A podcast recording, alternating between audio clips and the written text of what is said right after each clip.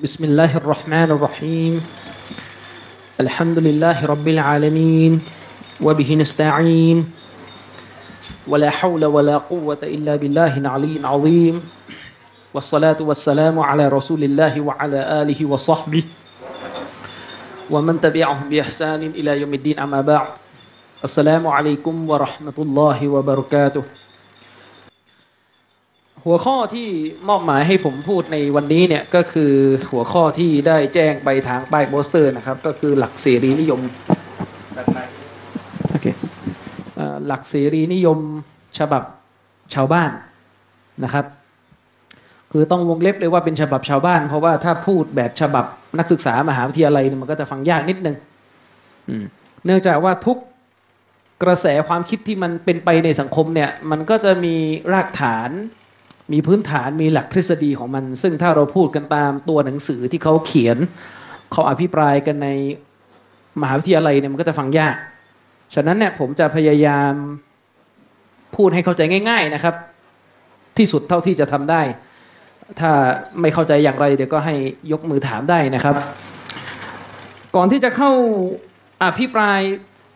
สาระ เกี่ยวกับหลักเสรีนิยมเนี่ยแน่นอนว่าวันนี้ที่เราต้องมาคุยกันในหัวข้อนี้เนี่ยผมเชื่อว่าทุกท่านก็คงจะทราบกันดีอยู่แล้วนะครับว่า กระแสที่มันเป็นไปในสังคมเนี่ยมันทำให้เราเกิดความจำเป็นที่จะต้องคุยในหัวข้อนี้ เพราะการเรียนรู้หลักการศาสนาเนี่ยนอกเหนือจากการเรียนรู้สิ่งที่เป็นบัญชาของอัลอสุบฮานวตาลาโดยตรง ในเรื่องของความดีงามต่างๆ ที่เราต้องสะสมเป็นอามัน เพื่อที่จะทำให้เราผาสุกในโลกหน้าเนี่ยนอกเหนือจากการเรียนรู้เรื่องหลักการศาสนาที่เราสั่งใช้โดยตรงเนี่ยนั่นก็คือผู้ศรัทธาเนี่ยจะต้องเรียนรู้สิ่งที่มันตรงข้ามกับหลักการของศาสนาด้วย ถ้าเราเรียนรู้ว่าอะไรคือเตาฮีดอะไรคือเรื่องของการเคารพสักการะอัลลอฮ์องเดียวเนี่ยก็อัตโนมัติครับ เราจะต้องเรียนรู้สิ่งที่มันตรงข้ามกับการเคารพสักการะอัลลอฮ์องเดียว ก็คือการเรียนรู้ว่าอะไรคือการตั้งภาคี เช่นเดียวกัน วันนี้เนี่ยเราคงไม่ปฏิเสธความจริงนะครับว่า กระแสความเป็นไปในสังคมเนี่ยคนเนี่ยเกิดความขัดแย้งทางความคิดที่เกี่ยวข้องกับเรื่องของสิทธิและการเมืองนะครับซึ่งปรากฏการของการขัดแย้งกันเนี่ยระหว่างกลุ่มการเมืองต่างๆ กลุ่มเคลื่อนไหวทางสังคมต่างๆเนี่ยมันเป็นปัญหาทั่วโลก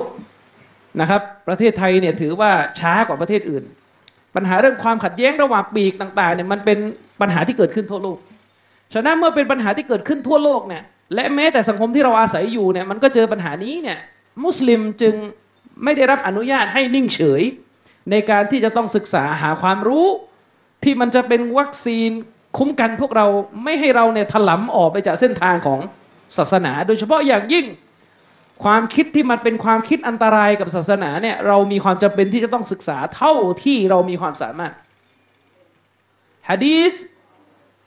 ของท่านฮุซัยฟะอิบนุลยามานรอบิยัลลอฮุอันหูซึ่งเป็นสาวกคนสำคัญของท่านรอซูลสัลลัลลอฮุสลัมเนี่ยได้ให้หลักสำคัญสำหรับการศึกษาศาสนาในทุกเรื่อง ศาสนาในเวลาเราศึกษาเนี่ยรู้ให้เรารู้ว่าอะไรคือทางไปสวรรค์และให้เรารู้ได้ว่าอะไรคือทางลงนรกท่านอุซัยฟะบอกว่าการนั้นนาสุยัสอาลูนรอสูลลอฮิสัลลัลลอฮุสลัมอันนิลขัยรบรรดาสหายของท่านนบีเนี่ยโดยทั่วไปในสมัยนั้นเนี่ยเวลาเขาถามท่านรอซูล เกี่ยวกับหลักการศาสนาเนี่ยเขาก็จะถามท่านรอซูล เกี่ยวกับเรื่องที่มันเป็นความดี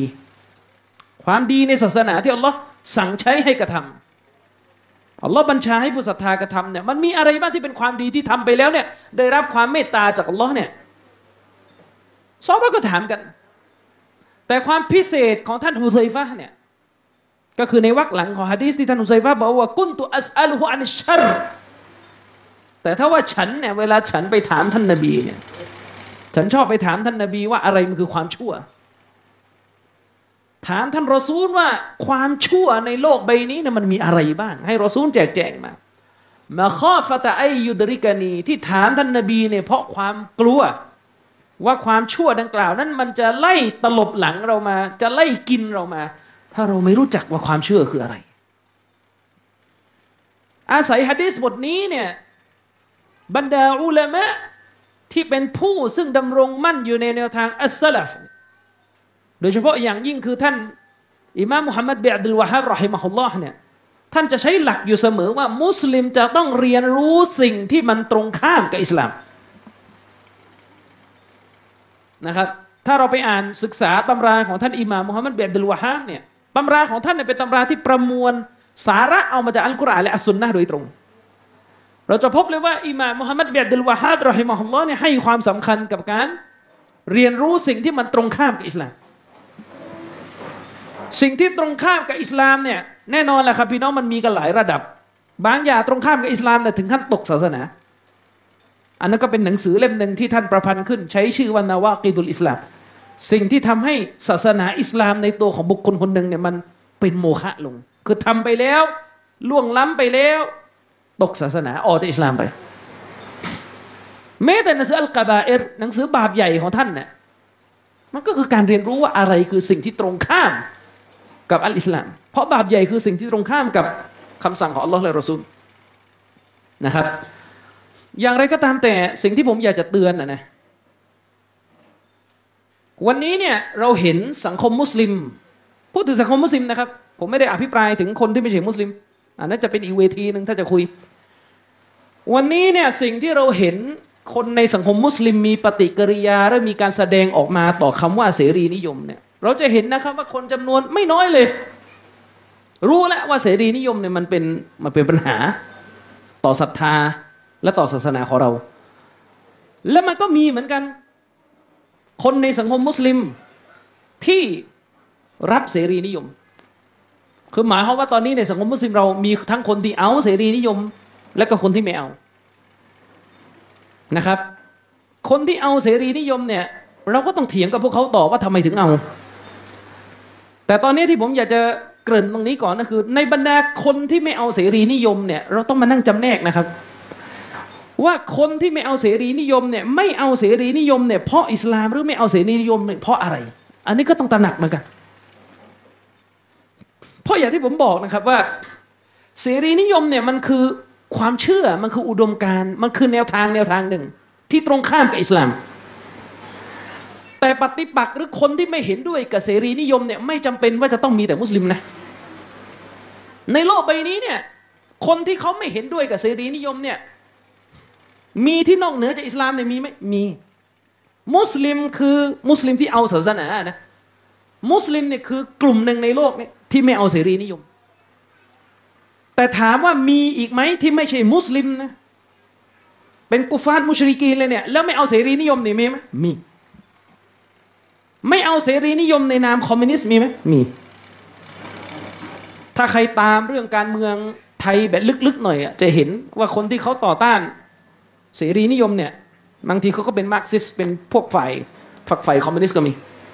เดี๋ยวค่อยว่ากันแล้วกันว่าคอมมิวนิสต์มันต่างไงกับเสรีนิยมไม่มีเวลาแล้วเอาเป็นว่ามีคนที่ไม่เอาเสรีนิยมในนามคอมมิวนิสต์มีไหมมี และมีคนที่ไม่เอาเสรีนิยมในนามอนุรักษ์นิยมก็มี มีคนไม่เอาเสรีนิยม ในนามอนุรักษ์นิยมก็มี วันนี้เนี่ยเราเนี่ยที่เป็นมุสลิมเนี่ยต้องถามตัวเองตลอดว่าที่ไม่เอาเสรีนิยมเนี่ยเพราะอัลลอฮ์รอซูลหรือเพราะอะไร เพราะสิ่งที่ผมเห็นด้วยสายตาของผมเนี่ยคนจำนวนไม่น้อย ไม่เอาเสรีนิยมเนี่ยไม่ได้ว่าเพราะมีอุดมการณ์อิสลาม ไม่เอาเสรีนิยม เพราะมีรากฐานเป็นคอมมิวนิสต์ก็มี มุสลิมบางคนนะนะกินความคิดคอมมิวนิสต์มา ไม่เอาเสรีนิยม เพราะ เพราะอะไรครับ เพราะเป็นอนุรักษ์นิยมก็มี ผมยกตรงนี้มาเนี่ยผมกำลังจะบอกว่าเราที่เป็นมุสลิมเนี่ยเราไม่มีแนวทางอื่น เรามีแต่الإسلام และทุกแนวทางที่มันไม่ใช่อิสลามเนี่ยเราถือว่ามันเป็นแนวทางที่บลาละทั้งหมด และมุสลิมมีหน้าที่ขจัดเอาสิ่งที่ไม่ใช่อิสลามเนี่ยออกไปจากตัวเองให้หมด ไม่ว่ามันจะมาในเชื่ออะไรก็ตามแต่ มันจะไม่มีประโยชน์ และไม่มีความปลอดภัยครับถ้ามุสลิมคนนึงไม่เอาเสรีนิยม แต่กระโดดไปเป็นอนุรักษ์นิยม หรือมุสลิมคนนึงเป็นเสรีนิยม แล้วก็ต่อต้านอนุรักษ์นิยม ทั้งสองแนวทางนี้ไม่ใช่แนวทางอิสลามทั้งคู่นะครับ ทั้งสองแนวทางนี้ไม่ใช่แนวทางอิสลามทั้งคู่ และถ้าเราเข้าใจปรากฏการณ์ที่มันเกิดขึ้นในโลกจริงๆ เราจะพบว่าทั้งสองแนวทางนี้ มีสิ่งที่ไม่พอใจอิสลามทั้งสองแนวทาง ฉะนั้นจึงไม่เป็นที่อนุญาต ในการที่มุสลิมจะไปเลือกข้างหนึ่งข้างใด เลือกอนุรักษ์นิยมแอนตี้เสรีนิยมหรือเลือกเสรีนิยมหรือแอนตี้อนุรักษ์นิยมทั้งสองแนวทางนี้มันขัดกับอิสลามทั้งคู่เพียงแต่กระแสโลกในแต่ละยุคเนี่ยอะไรมันจะเป็น กระแสหลักเนี่ยอันนั้นก็ว่ากันไปอีกเรื่องหนึ่งคือในโลกใบนี้เนี่ยอุดมการที่มันค้านกับอิสลามเนี่ยมันแล้วแต่ว่าแต่ละยุคในกระแสตัวไหนมันจะมันจะแรงนะครับ ซึ่งถ้าเราย้อนประวัติศาสตร์ไปสักห้าหกสิบปีที่แล้ว พูดถึงประเทศในโลกอาหรับนะพูดถึงประเทศในโลกอาหรับ ในโลกอาหรับ ซึ่งประชากรส่วนใหญ่เนี่ยนับถือศาสนาอิสลามเนี่ย แต่ถ้าเรารู้ประวัติศาสตร์ในโลกอาหรับเนี่ยเราจะพบนะครับว่าสี่ห้าสิบปีที่แล้ว หรือเก่ากว่านั้นเกือบหกเจ็ดสิบปีที่แล้วเนี่ยในโลกอาหรับเนี่ยมุสลิมกันเองเนี่ยก็ขัดแย้งกัน ระหว่างมุสลิมที่ชูธงของอิสลาม กับมุสลิมคือภาพภายนอกเรียกตัวเองว่ามุสลิมนะแต่สถานะนะวัลลอฮ์อาลัมอีกทีหนึ่งแหละในโลกอาหรับเนี่ยก็มีความขัดแย้งกันระหว่างมุสลิมที่ชูธงอิสลาม ต้องการระบอบอิสลามเป็นระบอบในการปกครองดุนยาใบนี้ กับมุสลิมคือเป็นมุสลิมในบัตรประชาชนในนาม แต่ต้องการชูธงลัทธิชาตินิยม ชูธงลัทธิชาตินิยม ถ้าในบริบทอาหรับก็คือ ต้องชูความเป็นอาหรับเหนือความเป็นอิสลาม ชูความเป็นอาหรับเหนือความเป็นอิสลาม ในคำว่าความเป็นอาหรับเนี่ยเอาอิสลามบางข้อใส่เข้าไป เพราะว่า ชาวอาหรับเนี่ยอยู่กับอิสลามมาพันกว่าปี มันจะถอดทุกข้อไม่ได้ ก็จะเอาอิสลามบางข้อใส่ แล้วก็เอาประเพณีวัฒนธรรมเอาอะไรที่ฝังอยู่ในสังคมอาหรับ แล้วมันไม่ใช่อิสลามอะใส่เข้าไปเก็บรักษาไว้ให้หมด นี่เอาลัทธิชาตินิยมเนี่ยมันนำซึ่งโดยมากของอุดมการแบบที่เราเรียกกันว่าอนุรักษ์นิยมเนี่ยมันจะเป็นเนื้อเดียวกันกับชาตินิยมมันแยกกันไม่ค่อยออกฉะนั้นมุสลิมเองเนี่ยก็ต้องไปนั่งเช็คตัวเองด้วยนะว่าตัวเราเองเนี่ย มีคาบใครของอนุรักษ์นิยมที่มันขัดกับอิสลาม หรือมีคาบใครของชาตินิยมที่มันขัดขัดกับอิสลามหรือเปล่าเพราะในอิสลามเนี่ยการคลั่งชาติและการชังชาติมันไม่ใช่แนวทางที่อิสลามยอมรับทั้งคู่นะครับ ในสมัยตอนที่เชคอับดุลอาซิดอิบนุบาสมีชีวิตอยู่เนี่ยในอาหรับยุคนั้นเนี่ยเสรีนิยมยังไม่บูมนะยังไม่ได้มายุคนั้นเสรีนิยมยังไม่มา ไอ้ที่มายุคนั้นจะเป็นชาตินิยม ลัทธิอาหรับนิยมนะครับ ลัทธิอาหรับนิยมเนี่ยมันคืออะไร ก็คือลัทธิที่มองว่าสูงสุดที่ชาวอาหรับจะต้องถือเป็นเป็นอุดมการสูงสุดเนี่ยคือความเป็นอาหรับ ไม่ใช่ความเป็นอิสลาม คือความเป็นอาหรับ หมายถึงว่าอุดมการอาหรับนิยมเนี่ยเก็บหลักการอิสลามบางข้อ เก็บหลักการอิสลามบางข้อ ภาษาอาหรับอะเก็บไว้ภาษาอาหรับเนี่ยเขารัก เก็บหลักการอิสลามบางข้อนะครับ แต่หลักการอิสลามหลายข้อก็ทำลายออกไป อันนี้คือความเป็นอาหรับนิยม และในความเป็นอาหรับนิยมเนี่ยอย่างที่ผมบอกคือเก็บความเป็นเชื้อชาติอาหรับเหนือกว่าความเป็นมุสลิม ฉะนั้นสำหรับพวกเขาเนี่ยความเป็นพี่น้องมุสลิมเนี่ยไม่สำคัญเท่ากับความเป็นอาหรับแม้ว่าความเป็นอาหรับนั้น อาหรับคนหนึ่งจะทำชีริก และอาหรับคนหนึ่งจะศรัทธาต่ออัลลอฮ์เนี่ยเขาถือว่าอันนี้สำคัญกว่าความเป็นมุสลิมฉะนั้นในยุคที่ลัทธิอาหรับนิยมเนี่ยกำลังระบาดเนี่ยนะครับ ในยุคที่ลัทธิอาหรับนิยมกำลังระบาดเนี่ยคนอาหรับที่ข้างใครลัทธิเนี่ยจะถือว่าชาวอาหรับที่พูดภาษาอาหรับด้วยกันสำคัญกว่าชาวมุสลิมที่ไม่ได้พูดอาหรับ ถ้ามุสลิมมาจากดินแดนห่างไกลจมูกไม่โด่งเหมือนเขาพูดอาหรับไม่เหมือนเขาเนี่ยเขาไม่ถือว่าผูกพันเดียวกันกับเขา เพราะเขาถือว่าความเป็นอาหรับสำคัญกว่า นี่คือแนวคิดที่อันตรายในยุคอดีตซึ่งตรงข้ามกับอิสลาม เชคอับดุลอาซิดบินบาสเนี่ยมีหนังสือเล่มหนึ่งออกมาเตือนภัยคนพวกนี้และเชคบินบาสบอกเลยว่าสาเหตุสำคัญที่ทำให้ลัทธิอาหรับนิยมมันห่างไกลจากอิสลาม ก็คือคนพวกนี้ ถือทุกสิ่งที่ชาวอาหรับอนุรักษ์นำหน้าอันกุรอาน และยอมปัดทิ้งหลักการอิสลามไว้ข้างหลัง ที่มันขัดกับหลักการของอาหรับนิยม เชคอับดุลอาซิสบินบาสถือว่าคนพวกนี้เนี่ยเข้าข่ายลักษณะของพวกที่ตกศาสนาเหมือนกัน คือลัทธิอาหรับนิยมในกระตกศาสนานะครับ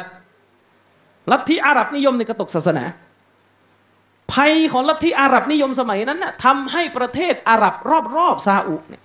จริงๆจะบอกว่ารอบๆซาอุก็ไม่ถูกทั้งหมดเลยนอกเหนือจากซาอุไม่มีประเทศไหนนำกฎหมายชาริอะนำระบอบอิสลามมาใช้อีกเลย แม้ซาอุเนี่ยเราจะบอกว่าเขาไม่ได้ใช้อิสลามสมบูรณ์แบบ แต่ก็ถือว่าเป็นประเทศเดียวในโลกยุคนั้น ที่ยังประกาศใช้อิสลามอยู่ แต่นอกเหนือจากซาอุไปดูในประวัติศาสตร์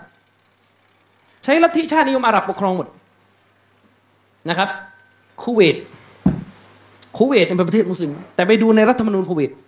ประเทศคูเวตประกาศชัดเจนว่าการปกครองในคูเวตไม่ได้ใช้ชริยะใช้ระบอบที่เราเรียกกันในภาษาอังกฤษว่าซิคิล่าคือระบอบการปกครองที่ตัดศาสนาออกจากการปกครอง นี่ประเทศมุสลิมอยู่ในอยู่ในเจซีรตุลอาหรับ อยู่ในคาบสมุทรอาหรับ ไม่ได้ไกลจากกะอ์บะฮ์เลยถ้าดูนะครับ อิรัก สมัยซัดดัมไม่ได้ใช้หลักการอิสลาม ใช้ระบอบชาตินิยมอาหรับผสมกับลัทธิคอมมิวนิสต์อียิปต์แม้ว่าจะมีมหาวิทยาลัยอัลอาซัร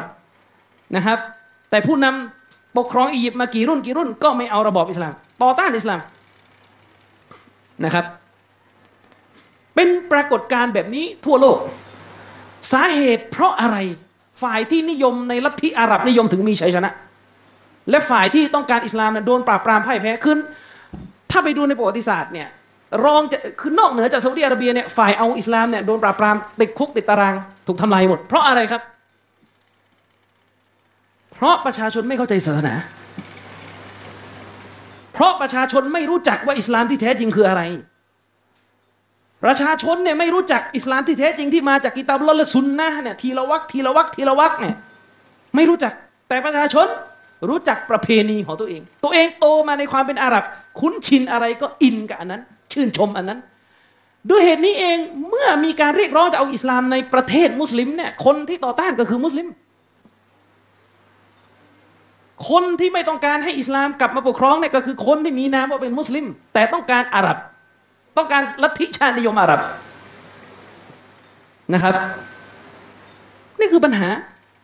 ฉะนั้นถ้ามุสลิมยังมีสภาพที่ไม่เข้าใจว่าอิสลามคืออะไรเนี่ยลัทธิอะไรจะมาเนี่ยกินมุสลิมทุกยุคเลยครับ ในยุคอดีตเนี่ยลัทธิชาตินิยมเนี่ยเจ็ดสิบปีที่แล้วห้าสิบปีที่แล้วเนี่ยชาตินิยมคือปัญหาของปัญหาของมนุษย์ มันคือสิ่งที่ตรงข้ามกับอิสลาม และพอวันหนึ่งเนี่ยลัทธิชาตินิยมมันหมดสมัยไปแล้วมันก็มีเหตุผลที่วิเคราะห์ว่าทำไมชาตินิยมมันถึงหมดสมัย เหตุผลง่าย ๆ เลยนะครับ อินเทอร์เน็ตและการเปิดกว้างทั่วโลกมันทำให้มนุษย์เนี่ยเชื่อมต่อกันจนกระทั่งความเป็นชาตินิยมมันมันไร้สาระ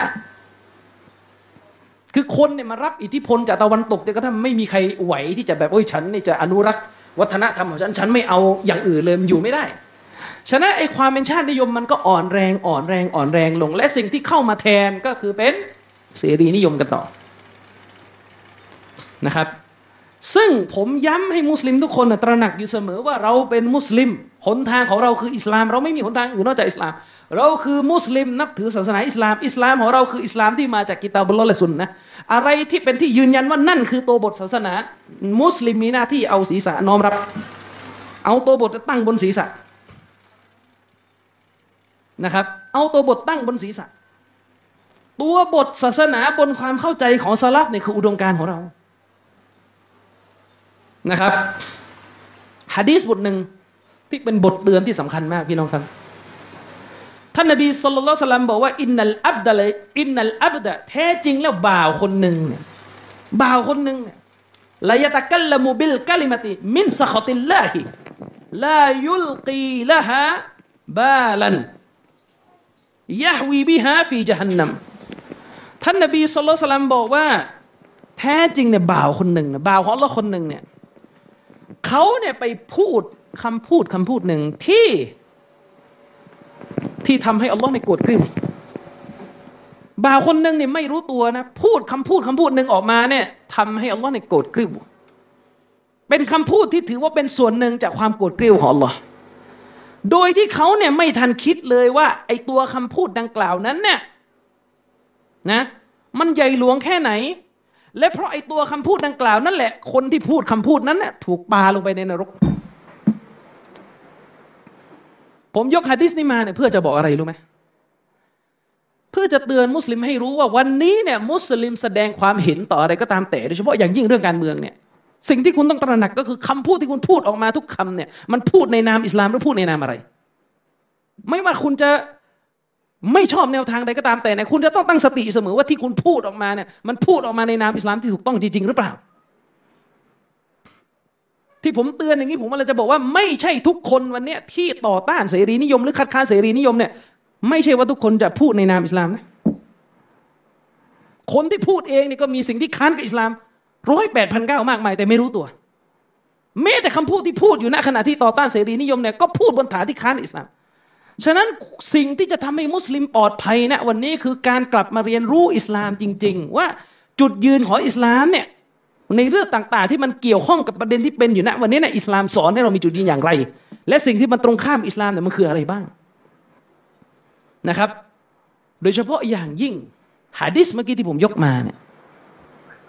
ฮะดิษเมื่อกี้ที่ผมยกมาเนี่ยที่ท่านนบีบอกว่ามันจะมีคนที่พูดประโยคประโยคนึงออกมา แล้วเขาไม่รู้ตัวว่าประโยคนั้นมันร้ายแรง มันเป็นส่วนหนึ่งจากความโกรธเกรี้ยวของอัลลอฮ์และเป็นเหตุให้เขาลงนรกเนี่ยในการอธิบายฮะดีษนี้เนี่ยอุลามะท่านหนึ่ง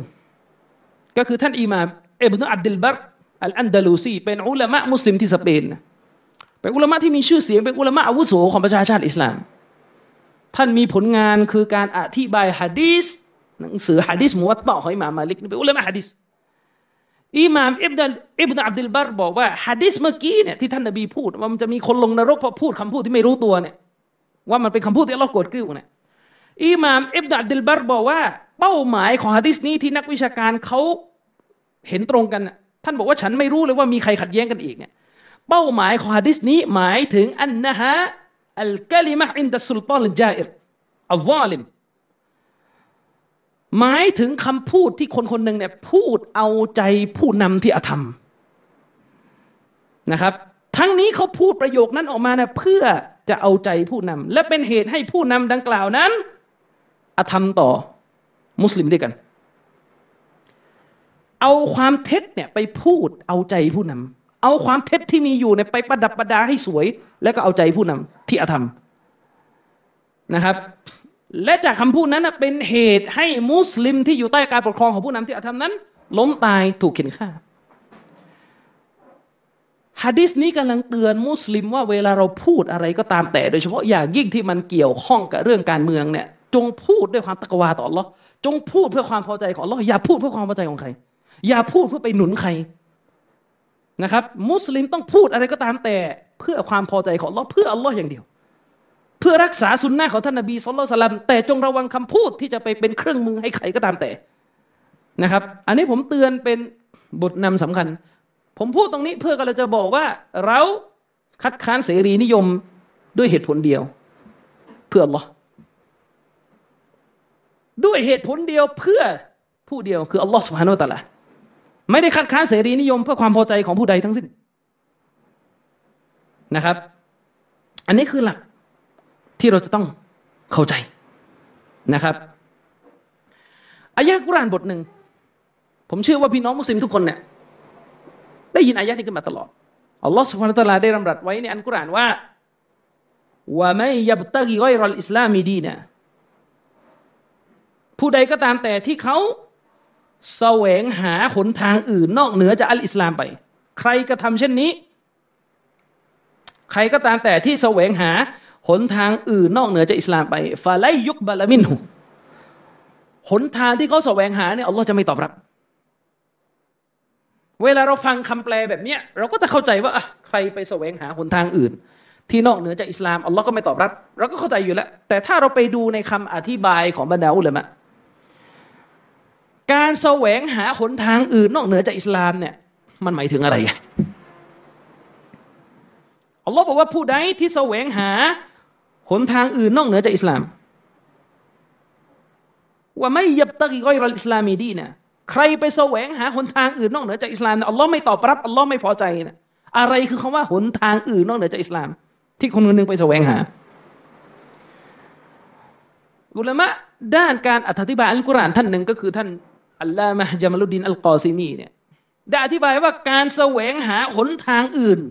ที่มันนอกเหนือจากอิสลามเนี่ย คือการที่คนคนหนึ่งไปแสวงหาสิ่งอื่นที่ไม่ใช่อัตโตฮิต คือการที่คนคนหนึ่งเนี่ยเข้าไปแสวงหาสิ่งอื่นที่มันไม่ใช่อัตโตฮิต ไปยุ่งอะไรกับที่มันไม่ใช่อัตโตฮิต และไปแสวงหาสิ่งอื่นที่มันจะทำให้คนคนนั้น ไม่ยอมซีโรราบภายใต้ชริอะของ Allah ไม่ยอมซีโรราบภายใต้กฎเกณฑ์ของ Allah นี่คือคำว่าแสวงหาสิ่งอื่นนอกเหนือจากอิสลามฉะนั้น จากคำอธิบายนี้ มุสลิมทุกคนมีหน้าที่ต้องไปตรวจสอบตัวเองว่าในชีวิตของตัวเองเนี่ยคุณมีเรื่องอะไรบ้างที่มันเข้าข่ายการที่คุณไปแสวงหา บทบัญญัติกฎเกณฑ์ วิธีคิด หลักเกณฑ์ในการดำเนินชีวิต ที่มันจะทำให้คุณเนี่ยไม่ยอมสยบต่อคำสอนของอิสลาม ไม่ยอมสยบต่อคำตัดสินของอิสลาม บางทีเนี่ยมันไม่จำเป็นต้องแปะยี่ห้อว่าคุณเป็นอะไรอะนะ ชัยตอนในเวลาจะล่อลวงลูกหลานอาดัมเนี่ยไม่ได้ว่าจะต้องเอาเป็นโลโก้มาเลยว่าคนนี้เป็นนี้เป็นนั่นเป็นนี่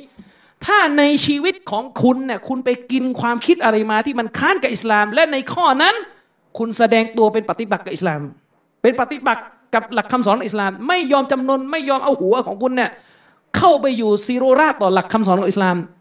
มันคือส่วนหนึ่งจากการแสวงหาสิ่งอื่นนอกเหนือจากอิสลาม ซึ่งอัลลอฮ์ไม่ตอบรับ เช่นยกตัวอย่าง วันนี้เนี่ยเราเคยเช็คมั้งไหมว่าเราเลี้ยงลูกเนี่ยเราเลี้ยงลูกด้วยคำสั่งของศาสนา ด้วยวิธีที่ศาสนาอบรม หรือเราเนี่ยไปรับวิธีการเลี้ยงลูกจากคนที่เขาเป็นบรรดาผู้เสนอตัวว่าเป็นผู้ชำนาญด้านการให้คำแนะนำเรื่องครอบครัว แล้วก็ไม่ใช่อิสลาม ไม่ใช่มุสลิม ให้คำแนะนำที่ผิด ท่านนบีให้เราตีลูกเวลาลูกไม่ละหมาดเราก็ไม่ตี เราก็ไปเชื่อไปฟังความเห็นของคนอื่น ที่บอกว่าให้พูดด้วยเหตุผลอย่าตีอย่างเงี้ย นี่คือสิ่งหนึ่งของการแสวงหาสิ่งอื่นที่ไม่ใช่อิสลามเข้ามาในชีวิตของเรา เราจัดการนิกะในชีวิตของเราเนี่ยเราเคยตรวจสอบบ้างไหมว่า งานวลีมะในสังคมมุสลิมเนี่ยมันอยู่ในกรอบในสุนนะของท่านนบี หรือเราไปเอาแบบแผนวิถีชีวิตการนิกะของของของคนอื่นมา แล้วเวลาหลักการศาสนามากำหนดว่ามุสลิมจะทำการนิกะต้องเป็นแบบนี้เรารับไม่ได้ สุนนะนบีให้แยกชายหญิงเรารับไม่ได้ เราไม่คุ้น เราเอาประเพณี เราเอาวัฒนธรรม เราเอาความคุ้นเคย ที่เราชินกันมา แม้ว่ามันจะเป็นสิ่งที่ทำให้ล็อกกริ้ว เราเอามาอยู่เหนือหลักการทั้งหมดทั้งหลายเนี่ยคือส่วนหนึ่งจากสิ่งที่อัลลอฮ์พิจารณาว่าเรากำลังเอาหนทางที่ไม่ใช่อิสลาม เข้ามามีอำนาจเหนือเรา ถ้าทุกคนมีอย่างนี้อยู่เนี่ยนะครับ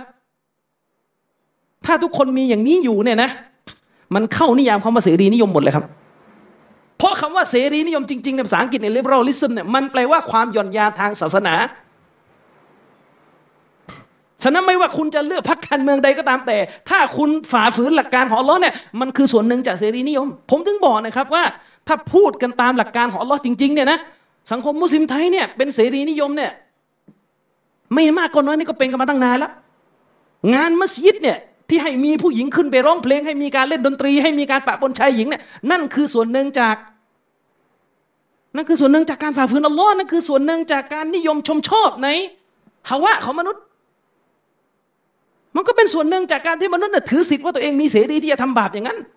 แล้วมันก็อยู่คู่มัสยิดมาเป็นสิบสิบปีเลยที่ หลายคนก็ไม่ได้ตักเตือนกัน นะครับฉะนั้นวันนี้เนี่ยทบทวนตัวเองว่าเราคัดค้านอุดมการอะไรก็ตามแต่ คัดค้านเพราะอะไร แต่สำหรับคนที่ศรัทธาต่ออัลลอฮ์และรอซูล เอาบทบัญญัติของอัลลอฮ์รอซูลอยู่เหนือศีรษะ เขาจะต้องตอบว่าฉันคัดค้านสิ่งสิ่งหนึ่งเพื่ออัลลอฮ์เท่านั้น ไม่ใช่เพื่ออย่างอื่นนะครับ ทีนี้ในการที่เราจะเข้าใจเสรีนิยม ว่ามันเป็นสิ่งที่ตรงข้ามกับอิสลามเนี่ย สิ่งแรกที่เราต้องเข้าใจก็คือว่า เสรีนิยมเนี่ยมันเป็นลัทธิอย่างหนึ่ง ถ้าจะพูดว่ามันเป็นศาสนาเนี่ยก็คงไม่ผิด ถ้าเราพูดด้วยมาตรฐานของอัลกุรอาน เสรีนิยมมันก็คือความเชื่อ มันคือศาสนาอย่างหนึ่ง ใครก็ตามแต่ที่บอกว่าเสรีนิยมไม่ใช่ความเชื่อเนี่ย อันนี้ไม่เข้าใจ ไม่ได้อ่านลัทธิเสรีนิยมในทางปรัชญามาจริงๆ เสรีนิยมก็อาศัยความเชื่อเป็นรากฐาน นะครับ แต่เวลามาเถียงกันอยู่ในสื่อเนี่ยส่วนใหญ่มันเถียงกันไปเหตุแหละแต่ลัทธิเสรีนิยมเนี่ยมันก็มีความเชื่อมันก็มีรากฐาน มุสลิม ศาสนาอิสลามเนี่ยเราก็จะมีรากฐานทางความเชื่อของเรา แต่โดยเบื้องต้นเลยที่ผมจะสรุปก็คือ เสรีนิยมต่างกับอิสลามตรงไหนคำตอบสั้น ๆ เลยครับ อิสลามคือศาสนาที่บอกว่าชีวิตของมนุษย์ มนุษย์ไม่มีสิทธิ์เลือกว่าจะเดินไปทางไหน มนุษย์จะต้องน้อมรับ บัญญัติของพระเจ้ามากำหนด นั่นคืออิสลาม อัลอิสลามคืออะไรครับอัลอิสลามุลิลลาฮิบิตเตฮิดนี่คือนิยามของอิสลาม อิสลามคือการที่คนคนหนึ่งเนี่ยยอมจำนนต่ออัลลอฮ์โดยการอิบาดะลองเดียววัลอิงกิยาตุลฮูบิตเตาอะและการยอมจำนนต่ออัลลอฮ์โดยการเชื่อฟังนั่นคืออิสลาม อิสลามคือการที่คนเนี่ยมองว่าตัวเองไม่มีสิทธิ์เลือก เพราะเราถูกสร้างมาให้เป็นมูกัลลัฟตามภาษาอาหรับเนี่ยมูกัลลัฟแปลว่าคนที่มีภาระเนี่ยแบกอยู่บนหลังแล้วมุสลิมคือคนที่ยอมจำนนต่อ Allah ไม่ใช่คนที่จะไปเลือกอัลลอฮ์ให้มาสิบข้อเอาห้าข้อ ไม่ใช่ครับ มุสลิมคือคนที่ยอมจำนนต่อ Allah เพียงแต่ว่าในศาสนาของอัลลอฮ์เนี่ยให้มุสลิมเนี่ยมีมุมให้เลือกในมุมที่เลือกได้อัลลอฮ์เนี่ยไม่ได้ล็อกทุกอย่างในชีวิตจนกระทั่งเราเลือกไม่ได้ หลายเรื่องเราเลือกได้ เรื่องมูบะ เรื่องมูบะเรื่องที่อัลลอฮ์ฮาลาลอะอัลลอฮ์ให้เลือกในมุมที่เลือกได้ แต่รากฐานใหญ่ของอิสลามก็คือ มนุษย์อยู่ในฐานะผู้ที่ต้องเชื่อฟังบัญญัติของพระเจ้าทำไมต้องเชื่อฟังเพื่อความผาสุกในชีวิตโลกนี้และโลกหน้านั่นคือสาระ แต่ถ้าเป็นเสรีนิยมเนี่ยหลักใหญ่สำคัญที่สุดที่ไม่มีทางปฏิเสธได้ก็คือเสรีนิยม คือปรัชญาคือความคิดที่บอกมนุษย์ว่ามนุษย์ เป็นเจ้าของอำนาจในการตัดสินใจว่าชีวิตมนุษย์เนี่ยจะเดินไปทางไหน มนุษย์นี่แหละ ผู้กำหนดเลยว่าอะไรมันคือความดีที่ฉันควรจะเลือก อะไรที่ฉันจะเอาออกไปจากชีวิต เป็นสิทธิ์ของฉันนี่คือเสรีนิยมฉะนั้น ง่าย ๆ เลยครับว่าเสรีนิยมทำไมถึงขั้นกับอิสลาม เพราะเสรีนิยมมองว่าสิ่งที่สำคัญที่สุดในตัวของมนุษย์เนี่ยคือความเป็นส่วนตัวของมนุษย์ ในการเลือกถ้าภาษาวิชาการเราเรียกว่าเป็นความเป็นปัจเจกนิยม แต่มุสลิมเนี่ยสิ่งที่สำคัญที่สุดในชีวิตของเขาเนี่ยคืออะไรครับคือศาสนา อิสลามเนี่ยสอนว่าสิ่งที่สำคัญที่สุดสำหรับมุสลิมคือศาสนา แต่ถ้าลัทธิเสรีนิยมเนี่ยข้อแรกเลยฐานใหญ่ของเขาในข้อแรกก็คือคืออะไรครับ ความเป็นปัจเจก ก็คือความเป็นส่วนตัวชีวิตส่วนตัวพื้นที่ส่วนตัวร่างกายของฉันเนี่ยนั่นคือฐานใหญ่ที่สุด ฉะนั้นอาจารย์มุสลิมคนใดก็ตามแต่ที่บอกว่าเสรีนิยมเนี่ยไม่ได้ค้านกับอิสลามเนี่ย อันนี้สองอย่างเท่านั้นหนึ่งไม่รู้จักอิสลามสองหรือไม่ก็รู้จักไม่รู้จักเสรีนิยม หรือไม่ก็ไม่รู้จักทั้งคู่เลย ถ้ามีอาจารย์มุสลิมคนในในสังคมนะ บอกว่าลัทธิเสรีนิยมเนี่ยไม่ได้ขัดอิสลามหรอก มีสามทางเลือกหนึ่งไม่รู้จักอิสลามสองไม่รู้จักเสรีนิยม หรือไม่ก็สามไม่รู้จักทั้งคู่เลย อิสลามก็ไม่รู้จักเสรีนิยมก็ไม่รู้จักนะครับ ทีนี้ เสรีนิยมเนี่ยมันก็จะต้องมีหลัก เวลาเราพูดว่าอะไรเป็นเสรีนิยมเนี่ยมันจะต้องไปอภิปรายว่าเออแล้วไอ้รากฐานของเสรีนิยมเนี่ยมันมีอะไรบ้าง มันจึงถูกเรียกว่าเสรีนิยม เหมือนอิสลามอะครับ อัลอิสลามเนี่ยก็จะมีรากฐานของศาสนา ซึ่งรากฐานของอัลอิสลามที่อิหม่ามชาวกานีรอฮิมะฮุลลอฮ์ได้ประมวลไว้เนี่ยที่ได้ใจความใหญ่ที่สุดเนี่ยสามอย่าง ถ้าพูดถึงอิสลามนะอิสลามก็จะมีรากฐานอยู่สามอย่าง ข้อแรกก็คือเตาฮิด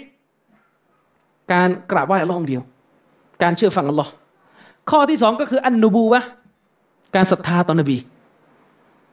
อิบาดะอัลลอฮ์องเดียวนี่คือรากฐานแรกของมุสลิมสองก็คือการเชื่อฟังนบี การต้องนำวิถีชีวิตของท่านนบีมาเป็นวิถีชีวิตของเรา ฉะนั้นมุสลิมจะไม่มีคำว่าชีวิตของฉันเนี่ยฉันกำหนดเองไม่มี ชีวิตของฉันเนี่ยฉันมีสิทธิ์จะเลือกว่าจะเอาแบบไหนไม่มีครับ ชีวิตของมุสลิมถูกบัญชาให้ตามนบีและข้อสามก็คืออัลมาอัดโลกหน้ามุสลิมใช้ชีวิตอยู่บนโลกนี้เนี่ยเพื่อเดินไปโลกหน้า ฉะนั้น มุสลิมจะไม่ทำอะไรที่มันจะไปทำให้ตัวเองเดือดร้อนในโลกหน้านั่นคือรากฐานของอิสลาม แต่ถ้าเป็นเสรีนิยมเนี่ยเขาไม่ได้มีรากฐานแบบนี้ รากฐานของเขาเนี่ยมาคนละชุดกับเราเลย นะครับ ซึ่งก่อนที่เราจะเข้าไปคุยว่าแล้วรากฐานเสรีนิยมเนี่ยมันมีกี่ข้อเนี่ยก่อนอื่นที่เราจะต้องอภิปรายถึงความหมายของเสรีนิยมกันนิดนึงก็คือคำว่าเสรีนิยมเนี่ยมันแปลว่าอะไร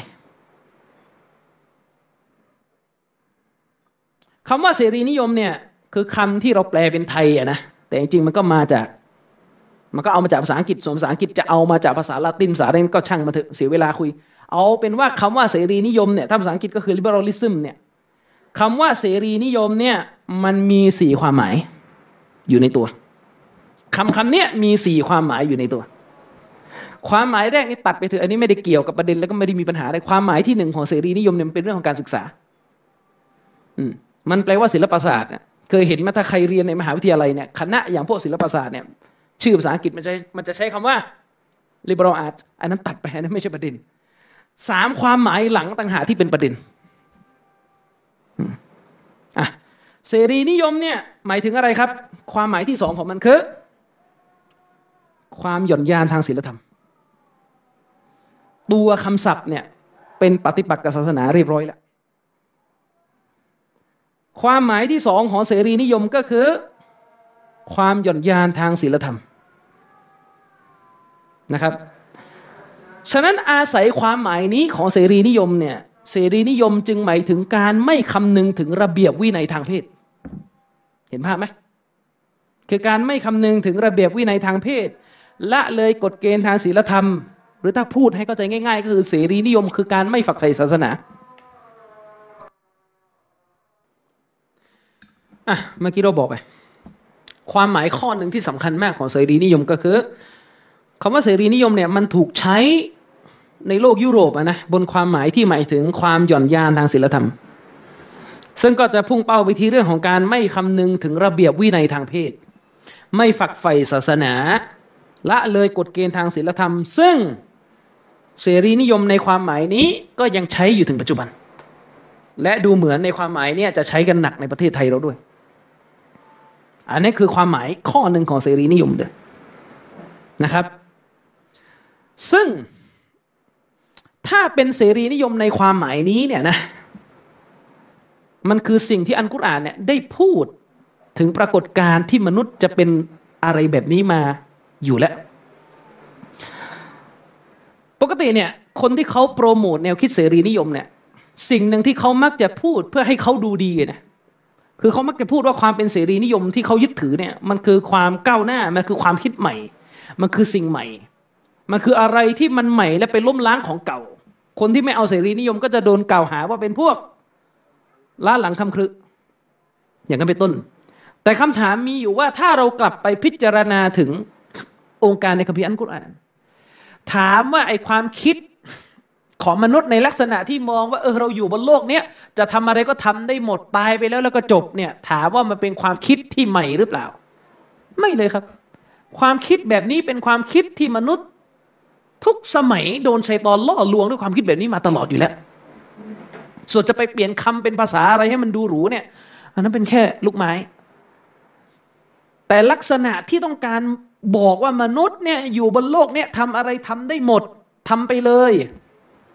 ไม่ต้องมีอะไรมากะเกณฑ์กดดัน ไม่มีอะไรมาตรวจสอบ ไม่ได้มีอะไรจะมาเอาโทษมนุษย์ ตายไปแล้วนะจบแค่นั้นนะ่ะนี่คือโรคหนึ่งที่อัลลอฮ์ระบุไว้ในอัลกุรอาน อายะอัลกุรอานบทหนึ่งนะครับ ที่อุลามะเนี่ยเขายกมาเพื่อเป็นสาระในการเตือนมุสลิมให้ระวังว่าความคิดเบสเซรีนิยมเนี่ยมันคือความคิดที่อัลกุรอานเนี่ยอัลลอฮ์ได้เตือนไว้ในอัลกุรอานอยู่แล้ว ลักษณะเนี่ยอัลลอฮ์ได้เตือนไว้ ในสุรอัลกิยามะอายะที่สามสิบหกไปดูได้นะครับพี่น้อง อัลลอฮ์บอกว่าไงอายะซาบุลอินซานุอายุตรกะสุดาอัลลอฮ์บอกว่ามนุษย์เนี่ยคิดหรือ ว่าเขาจะถูกปล่อยไว้ โดยไร้จุดหมายคำที่ใช้ก็คือสุดาอัลลอฮ์ตั้งคำถาม ให้เราใครครวญว่ามนุษย์เนี่ยคิดหรือว่าตัวของเขาที่ถูกบังเกิดมาอยู่ในโลกใบนี้เนี่ยเขาถูกปล่อยให้เป็นอย่างไรก็เป็นไป นี่คือคำแปลของอายะนี้นะ แต่ถ้าเราไปดูคำอธิบายที่อุลามะอธิบายอายะนี้ อะไปดูอิหม่ามชาวกานีอิหม่ามชาวกานีรอฮิมะฮุลลอฮ์นี่เป็นอุลามะด้านการอธิบายอัลกุรอานอิหม่ามชาวกานีบอกว่าความหมายของอายะเนี่ยหมายถึงอะไรครับฮามาลันลายุอมรวะลายุนฮาวะลายุฮาซับวะลายุอาตบชัดเจนครับ อิหม่ามชาวกานีบอกว่าเป้าหมายในอายะนี้เนี่ยอัลลอฮ์ถามมนุษย์ว่ามนุษย์เนี่ยคิดหรือว่าเขาเนี่ยจะถูกปล่อยให้โดยไม่มีกฎเกณฑ์ใด ๆ มากะเกณฑ์ชีวิตเขา ปล่อยอิสระ คิดหรือว่าเขาอยู่บนโลกนี้เนี่ย ชีวิตของเขามันมีความหมายแค่นี้ปล่อยไปอิสระ ลายุมัดไม่มีบทบัญญัติใดๆมาสั่งเขาให้ทำลายุนหาและเขาเนี่ยก็ไม่มีข้อห้ามใดๆมากะเกณฑ์ในชีวิตเขาแล้วก็จะไม่ถูกสอบสวนจะไม่ถูกลงโทษไอความคิดแบบนี้ตอนนี้ใครคิดใครคิดครับ ก็คือคนที่เป็นเสรีนิยม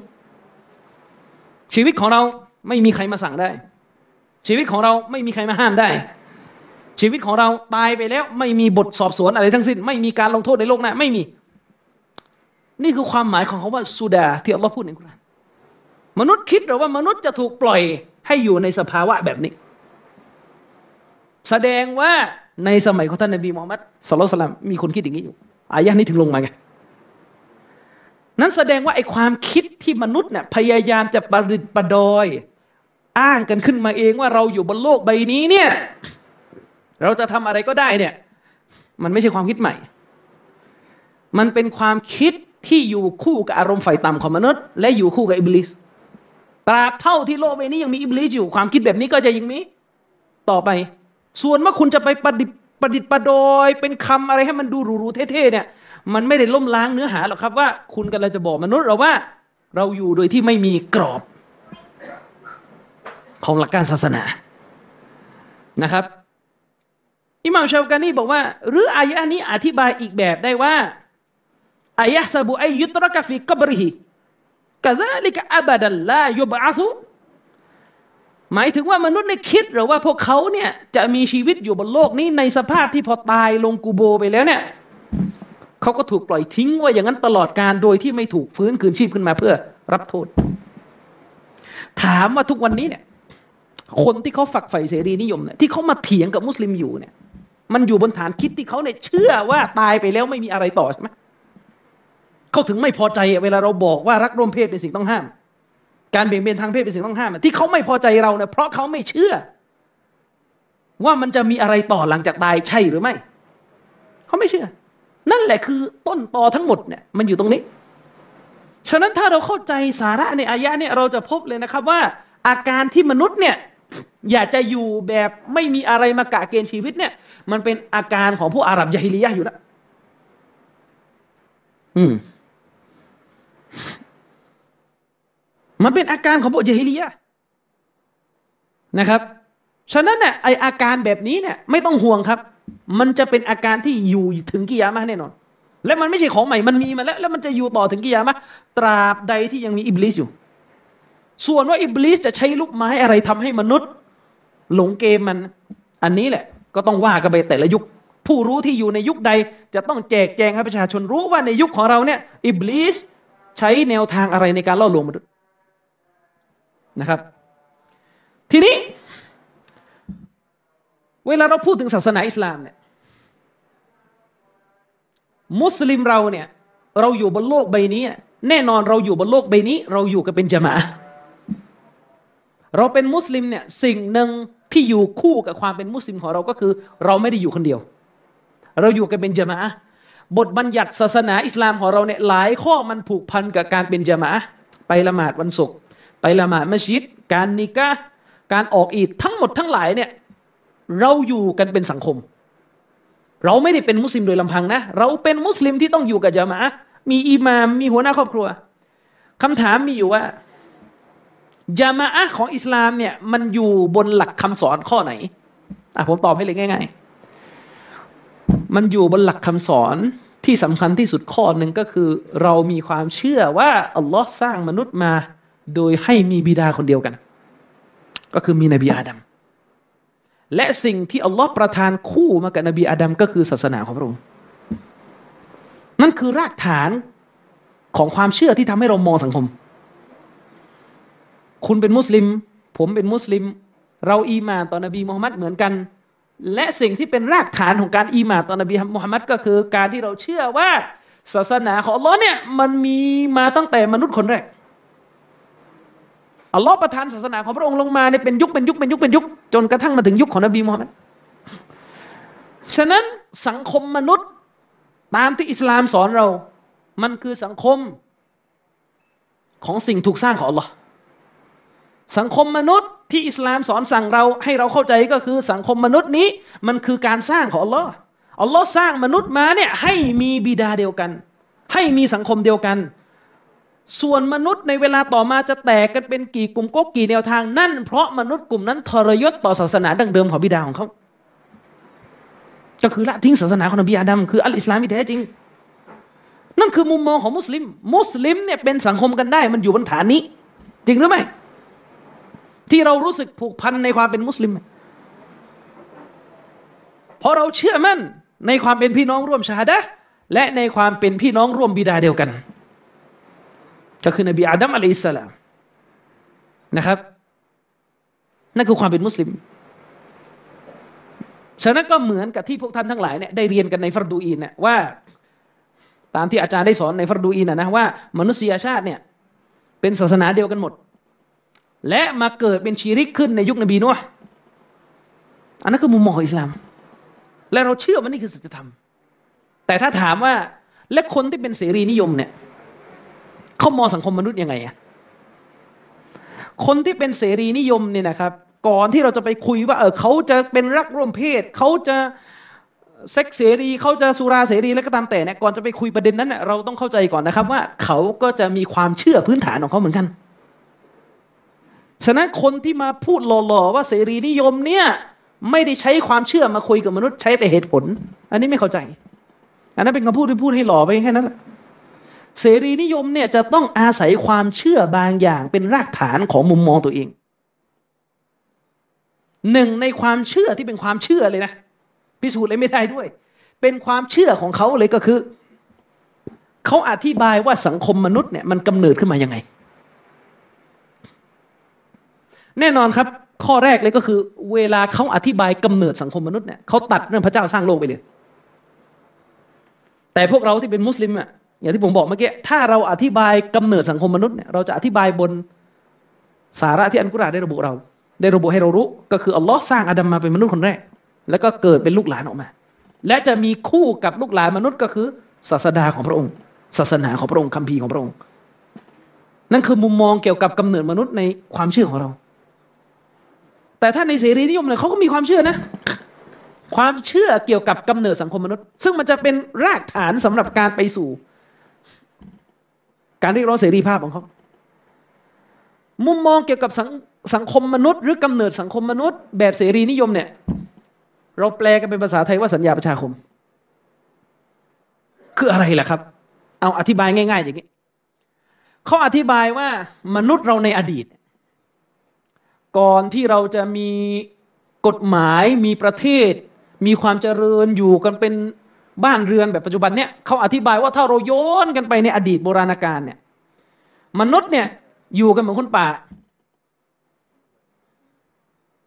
เขาเรียกว่าอยู่แบบสภาวะธรรมชาติ อยู่เหมือนคนป่า คือเขาบอกเราว่าลองให้เราจินตนาการอะนะว่า เราย้อนไปในยุคที่มนุษย์เนี่ยยังไม่มีการปกครอง ยังไม่มีรัฐบาลยังไม่มีผู้นำยังไม่มีอะไรทั้งสิ้นเนี่ยทุกคนอยู่กันแบบเสรีอะเขาแต่ว่าอยู่แบบเสรีไหมคือมันไม่มีกฎหมายไม่มีอะไรเลย คุณเดินออกมาเนี่ยเข้าป่าอยากทำอะไรก็ทำอะเขากำลังบอกเราว่า ดั้งเดิมมนุษย์เคยอยู่แบบนั้น มันจะคล้าย ๆ กับทฤษฎีวิวัฒนาการนั่นแหละที่บอกว่าครั้งหนึ่งเนี่ยมนุษย์ก็มีชีวิตอยู่คล้าย ๆ กับสัตว์ แล้วก็ค่อยวิวัฒนาการมา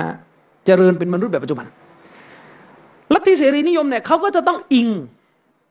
คำอธิบายกำเนิดสังคมมนุษย์ ซึ่งเราเรียกกันในภาษาวิชาการว่าสัญญาประชาคมเนี่ยเขาบอกว่าครั้งหนึ่งเนี่ย มนุษย์เคยอยู่แบบนั้นแหละอยู่กันแบบสภาวะธรรมชาติเขาบอกว่าการอยู่แบบสภาวะธรรมชาติคืออยู่กันไม่มีกฎเกณฑ์เลยเขาอธิบายไปถึงขั้นว่าเดิมทีเนี่ยมนุษย์เนี่ยมีเพศสัมพันธ์ตามฤดูกาลเหมือนสัตว์เลยนะ พอถึงฤดูนี้อยากจะ ผสมพันธุ์กันก็มาเจอกัน แล้วก็พอผสมพันธุ์กันเสร็จก็แยกย้ายกันไปเหมือนสัตว์อะเหมือนสัตว์แยกย้ายกันไปผู้หญิงก็ไปคลอดลูก ผู้ชายก็ไปไปไหนต่อไหนต่อก็ว่ากันไปนั่นเขาอธิบายอย่างนั้น แล้วเขาก็ไปอธิบายว่าจนกระทั่งมันถึงวันหนึ่งชายกับหญิงเนี่ย พอมาผสมพันธุ์กันแล้วเนี่ย มันอยู่นานกว่าเดิม ไม่ได้แยกเร็วเหมือนทุกครั้งอะ อยู่ด้วยกันนานกว่าเดิม อาจจะมีเหตุอะไรว่ากันไปเถอะในทางธรรมชาติทำให้อยู่นานกันพออยู่นานกันเริ่มรู้สึกว่าเออเวลาอยู่ด้วยกันนานๆเนี่ยมันดีกว่าแยกกันอยู่ เพราะอะไร เพราะเวลามนุษย์มาอยู่ด้วยกันเนี่ยมันพึ่งพากันได้ แต่ถ้าอยู่คนเดียวลำพังเนี่ยมันต้องทำด้วยตัวเองหมดแต่ถ้ามาอยู่กันเนี่ยมันก็ต่างคนต่างพึ่งพา เขาอธิบายว่าสังคมมนุษย์เนี่ย มันเริ่มเกิดขึ้นเป็นสังคมเป็นการอยู่ร่วมกันจากเหตุผลแบบนี้แหละ โดยที่มนุษย์เนี่ยเริ่มคิดแล้วว่า เออ เวลาเราอยู่กันแบบ สภาวะธรรมชาติเดิมอยู่แบบไม่มีกฎหมายไม่มีรัฐบาลเนี่ย แม้เราจะมีเสรีภาพก็จริงน่าจะทำอะไรก็ได้ จะเข้าป่าไปทำอะไรก็ได้จะไปไหนก็ทำอะไรก็ได้หมดเนี่ยแม้จะมีเสรีภาพจริงนะแต่สิ่งหนึ่งที่น่ากลัวก็คือ เราจะโดนใครฆ่าจะโดนใครทำร้ายตอนไหนก็ได้ เพราะมันไม่มีรัฐบาล อันนี้เขากำลังอธิบายถึงสังคมมนุษย์ก่อนที่จะเกิดเป็นประเทศเนะเขาอธิบายเป็นสังคมแบบดึกดำบรรแล้วกันนะพูดง่าย ๆ ทีนี้มันเกิดอะไรขึ้นนะครับเขาบอกว่าพอมนุษย์เนี่ยเริ่มคิดกันได้แล้วว่าเออไอการอยู่กันเป็นสังคมเนี่ยมันมีประโยชน์กับอยู่คนเดียว ถ้าเราอยู่กันเป็นสังคมเนี่ย มนุษย์จะช่วยเหลือกันและกัน มนุษย์จะพึ่งพากันและกัน มันมีประโยชน์กว่าอยู่คนเดียว เขาก็เลยอธิบายว่าด้วยเหตุนี้เองแหละ มนุษย์ เลยเริ่มต้นทำสัญญากัน มนุษย์เริ่มต้นทำสัญญากันสมมตินะนะมนุษย์กลุ่มนั้นมีอยู่ยี่สิบคนนะเขาก็ว่ามนุษย์เนี่ยเริ่มต้นทำสัญญากันคือในยี่สิบคนเนี่ยมันทำสัญญากันว่าเอาอย่างนี้ เราจะมาอยู่ร่วมกันเนี่ย เพื่อจะทำให้อยู่ร่วมกันได้เนี่ยมันต้องมีผู้นำถูกไหมมันต้องมีผู้นำซึ่งผู้นำนั่นน่ะก็คือคนที่ยี่สิบคนเนี่ยลงเสียงกันว่าอะคุณเป็น และหน้าที่ของคุณก็คือ คุ้มครองคนที่เหลือ ด้วยกฎหมาย ด้วยกฎระเบียบ ด้วยข้อตกลงที่มีขึ้น ทีนี้เขาอธิบายว่าเนี่ยสังคมมนุษย์เนี่ยมันกำเนิดขึ้นเป็นสังคม และค่อยๆพัฒนาขึ้นเป็นประเทศเนี่ยด้วยเหตุผลที่ว่ามนุษย์ต้องการการอยู่ด้วยกัน เพื่อแลกกับการคุ้มครองชีวิตและทรัพย์สิน เขาก็เลยไปผลิตคำอธิบายว่าด้วยเหตุนี้เองเนี่ยเวลามนุษย์มาอยู่ด้วยกันเนี่ยจากเดิมตอนที่อยู่คนเดียวจะทำอะไรก็ได้เนี่ยแต่เมื่อมาอยู่ด้วยกันแล้วเนี่ยสิ่งที่ต้องแลกก็คือทุกคนต้องยอมจ่ายเสรีภาพทิ้ง เขาแต่เขาว่าจ่ายเสรีภาพทิ้งไหมมันเหมือนคุณนะตอนคุณอยู่บ้านคุณจะทำอะไรก็ได้ แต่เมื่อคุณมาอยู่โรงเรียนคุณต้องยอมเสียสิทธิ์หลายอย่างที่คุณเคยทำได้ที่บ้าน คุณอยู่บ้านคุณใส่ชุดบ้านได้ เมื่อมาอยู่โรงเรียนคุณต้องใส่ชุดไม่เกียน คุณอยู่บ้านนะคุณจะตื่นตอนไหนก็ได้ แต่เมื่อคุณมาอยู่โรงเรียนคุณต้องทำตามกฎของเวลาของเขา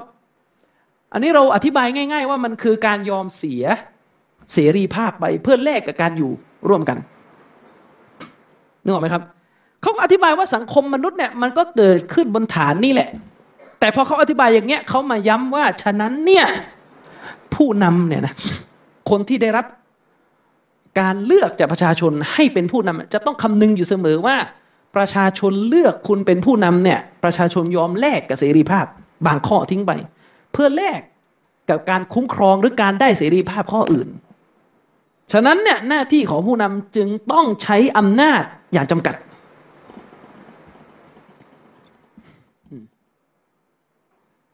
จากคำอธิบายตัวนี้เนี่ยสรุปง่าย ๆ เลยเขาก็เอาไปพัฒนาอธิบายต่อออกมาว่า ฉะนั้นสังคมมนุษย์ที่อยู่ด้วยด้วยกันเนี่ยนะ เราอยู่กันด้วยกฎของการไม่ละเมิดซึ่งกันและกันพอละ หมายถึงว่ากฎที่ควรจะมีอยู่ในสังคมเนี่ย ควรจะเป็นกฎที่มีมาเพื่อทำให้คนเนี่ยไม่ละเมิดซึ่งกันและกันพอละ ผู้นำที่ปกครองกลุ่มชนหนึ่งควรจะใช้กฎหมายที่เอื้อแค่เรื่องนี้ เข้าใจประเด็นที่เขาจะสื่อไหม เขาก็เลยจะบอกว่าสังคมมนุษย์เนี่ยมันอยู่ด้วยกันมาเนี่ยเพราะมนุษย์เนี่ยมาเจอหน้ากันแล้วก็ตกลงกันว่าจะอยู่ด้วยกัน ไม่ได้มีพระเจ้าส่งมา ไม่ได้มีพระเจ้าสร้าง ไม่ได้มีกฎเกณฑ์ของศาสนาอะไรทั้งสิ้น มนุษย์มาอยู่ด้วยกัน แล้วก็ทำข้อตกลงกันว่าจะอยู่ด้วยกัน ฉะนั้นจากคำอธิบายเนี่ยมันเลยนำไปสู่ข้อสรุปที่เขาผลิตออกมาว่า มนุษย์เนี่ยถ้าอยู่ด้วยกันแล้วเนี่ยควรจะมีกฎเพียงแค่กฎของความสงบ นั่นก็คือกฎว่าด้วยการไม่ละเมิดคนอื่น แค่นั้นพอ ส่วนเรื่องส่วนตัว เราจะเลือกยังไงก็ไม่มีปัญหา ขอแค่อย่าไปละเมิดคนอื่น เข้าใจไหมครับคือทุกวันเนี้ยเวลาเราไปเถียงกับคนที่เป็นเสรีนิยมเราต้องเข้าใจนะเวลาเขามาพูดกับเราว่าเนี่ยที่ฉันทำเนี่ยไม่ได้ไปเดือดร้อนคนอื่นเนี่ยที่ฉันทำไม่ได้ไปเดือดร้อนคนอื่น ที่ฉันจะซีนาไม่ได้เดือดร้อนคนอื่น ที่ฉันจะไป นู่นนี่นั่นอะไรต่อมีอะไรที่บาปในหลักการศาสนาเนี่ยเขาจะอ้างอยู่ประโยคนึงก็คือ มันไม่ได้ไปทำร้ายคนอื่นไอ้คำว่ามันไม่ได้ไปทำร้ายคนอื่นเนี่ยถ้าขยี้กันถึงที่มาของคำคำนี้มันกลับไปที่ไอ้ที่ผมอธิบายเมื่อกี้ก็คือเขาเนี่ยเชื่อว่าสังคมมนุษย์เนี่ย มันเป็นสังคมที่เดิมทีมนุษย์เนี่ยอยู่กันเหมือนกับเหมือนกับสัตว์ แล้ววันหนึ่งมนุษย์ก็มาเจอหน้ากัน แล้วก็ตกลงกันว่าจะทำสัญญาในการอยู่ร่วมกันเป็นสังคมหนึ่ง ฉะนั้นสัญญาเนี่ยจึงต้องมีเพียงแค่ข้อที่ทำให้มนุษย์อยู่กันได้ อะไรที่มันไม่เกี่ยวคนอื่นเนี่ยอย่าไปยุ่งเข้าใจยัง ผมมันจะบอกว่านี่เป็นเหตุผลที่ว่าทำไมมันถึงขัดกับอิสลาม เพราะอิสลามเราไม่ได้อธิบายกำเนิดมนุษย์แบบนี้ อิสลามเราอธิบายกำเนิดมนุษย์ว่าพระเจ้าสร้างมนุษย์มาเป็นสังคม ด้วยกับบิดาแรกที่ชื่ออาดัม และสิ่งที่อยู่คู่กับสังคมมนุษย์มาแต่ดั้งเดิมคือ ศาสนาของพระองค์ ฉะนั้นกฎที่อยู่ในสังคมมนุษย์น่ะมันจึงไม่ได้มีเพียงแค่ว่า คุณอย่าไปทำร้ายคนอื่น มันต้องมีกฎของศีลธรรมที่ควบคุมคุณมากกว่านั้น ทีนี้เวลาเราอธิบายอย่างนี้เขาบอกเนี่ยคุณเอาความเชื่อมากีดกันเสรีภาพของมนุษย์ เราก็สวนกลับไปสิ และที่คุณอธิบายเรื่องกำเนิดมนุษย์แบบสัญญาประชาคมเนี่ยมันคือความเชื่อไหมล่ะ เอาอะไรพิสูจน์ คุณต้องพิสูจน์มาแต่แรกก่อนว่าจักรวาลใบนี้เนี่ยเกิดขึ้นเองโดยไม่มีพระผู้เป็นเจ้าเป็นผู้สร้าง เกิดขึ้นมาเองด้วยความบังเอิญเนี่ยอันนี้คือความเชื่อพิสูจน์ไม่ได้ แต่เวลามาเถียงกับคนที่เชื่อศาสนาเนี่ย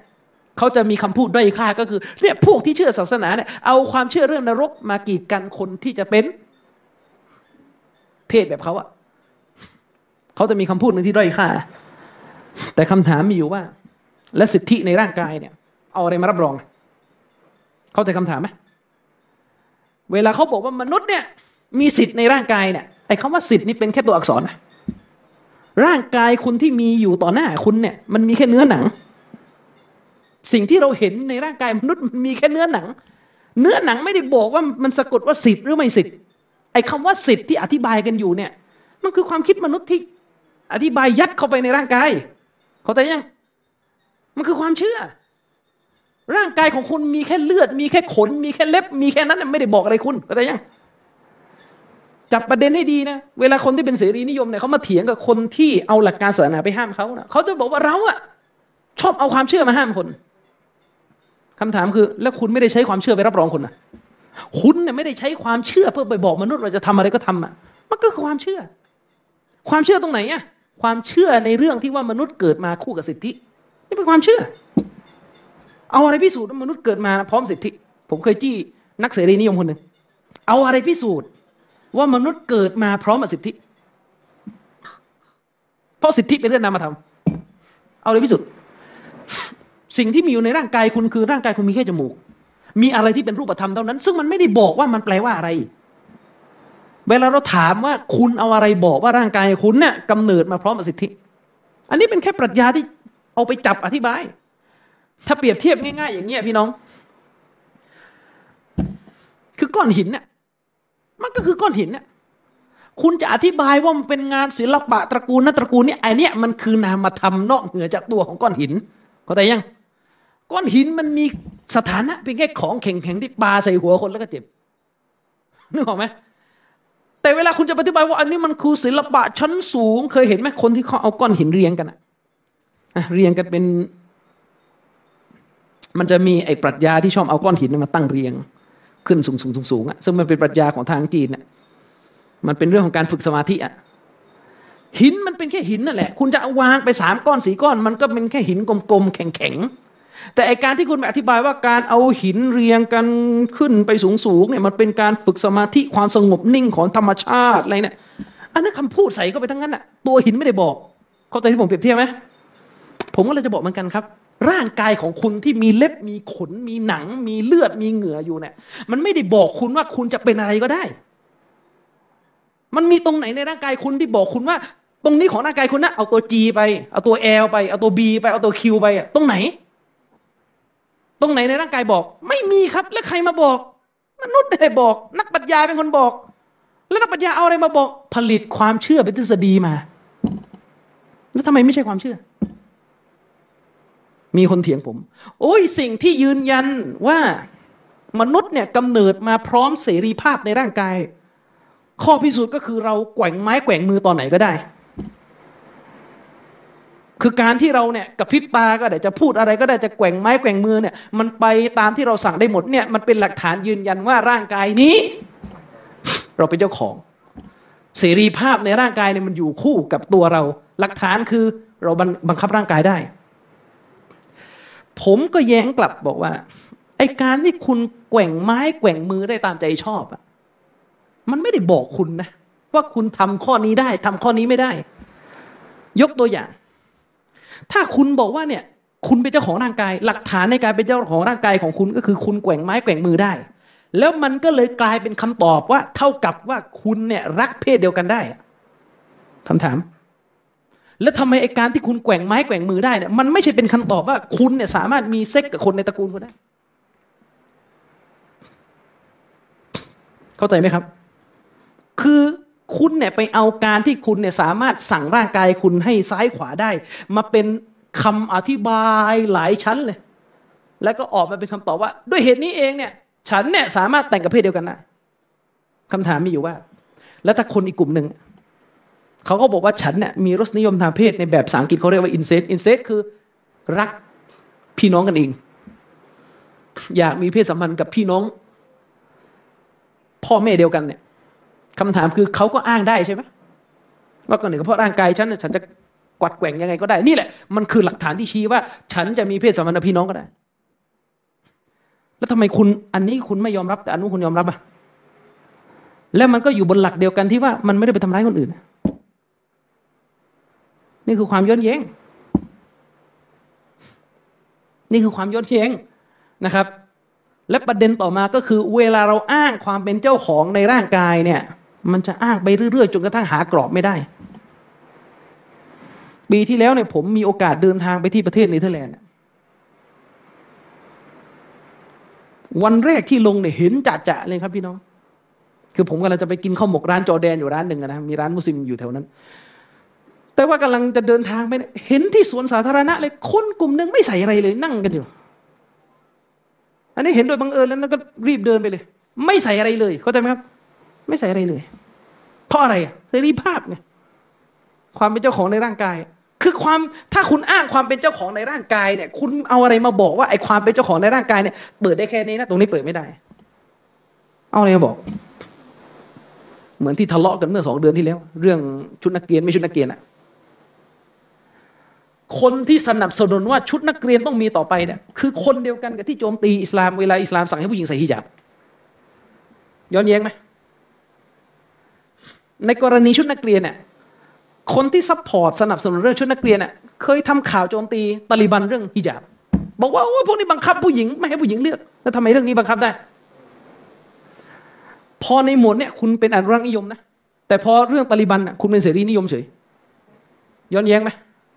เนี่ยมนุษย์เวลาไม่มีทางนำมันจะหาความพอดีไม่ได้นึกออกไหมครับ ผมมันเลยจะบอกว่า คือเวลาคุณอ้างความเป็นเจ้าของในร่างกาย เพื่อจะทำอะไรก็ตามแต่เนี่ย มันจะไต่ไปเรื่อยๆจนกระทั่งมันหาจุดพอดีไม่ได้ ด้วยเหตุนี้เองเวลาผมเปิดห้องเถียงกับคนที่เป็นลิเบอรัลเนี่ยเป็นสายเสรีนิยม ไม่เคยตอบคำถามเราได้เลยพอเราถามกับว่า เออ ทำไมพวกคุณไม่รับรองรสนิยมทางเพศในลักษณะของคนในครอบครัวเดียวกันจะแต่งงานกันเองอะในอเมริกามีเคสขึ้นศาลกันเลยนะ แม่กับลูกหลับนอนกันอะแล้วก็ท้องด้วยอืมทำไมคุณไม่รับรองเรื่องนี้ โอ้ยมันดูวิปริตอ้าวแล้วทำไมอันอื่นไม่ไม่วิปริตมั้งอะ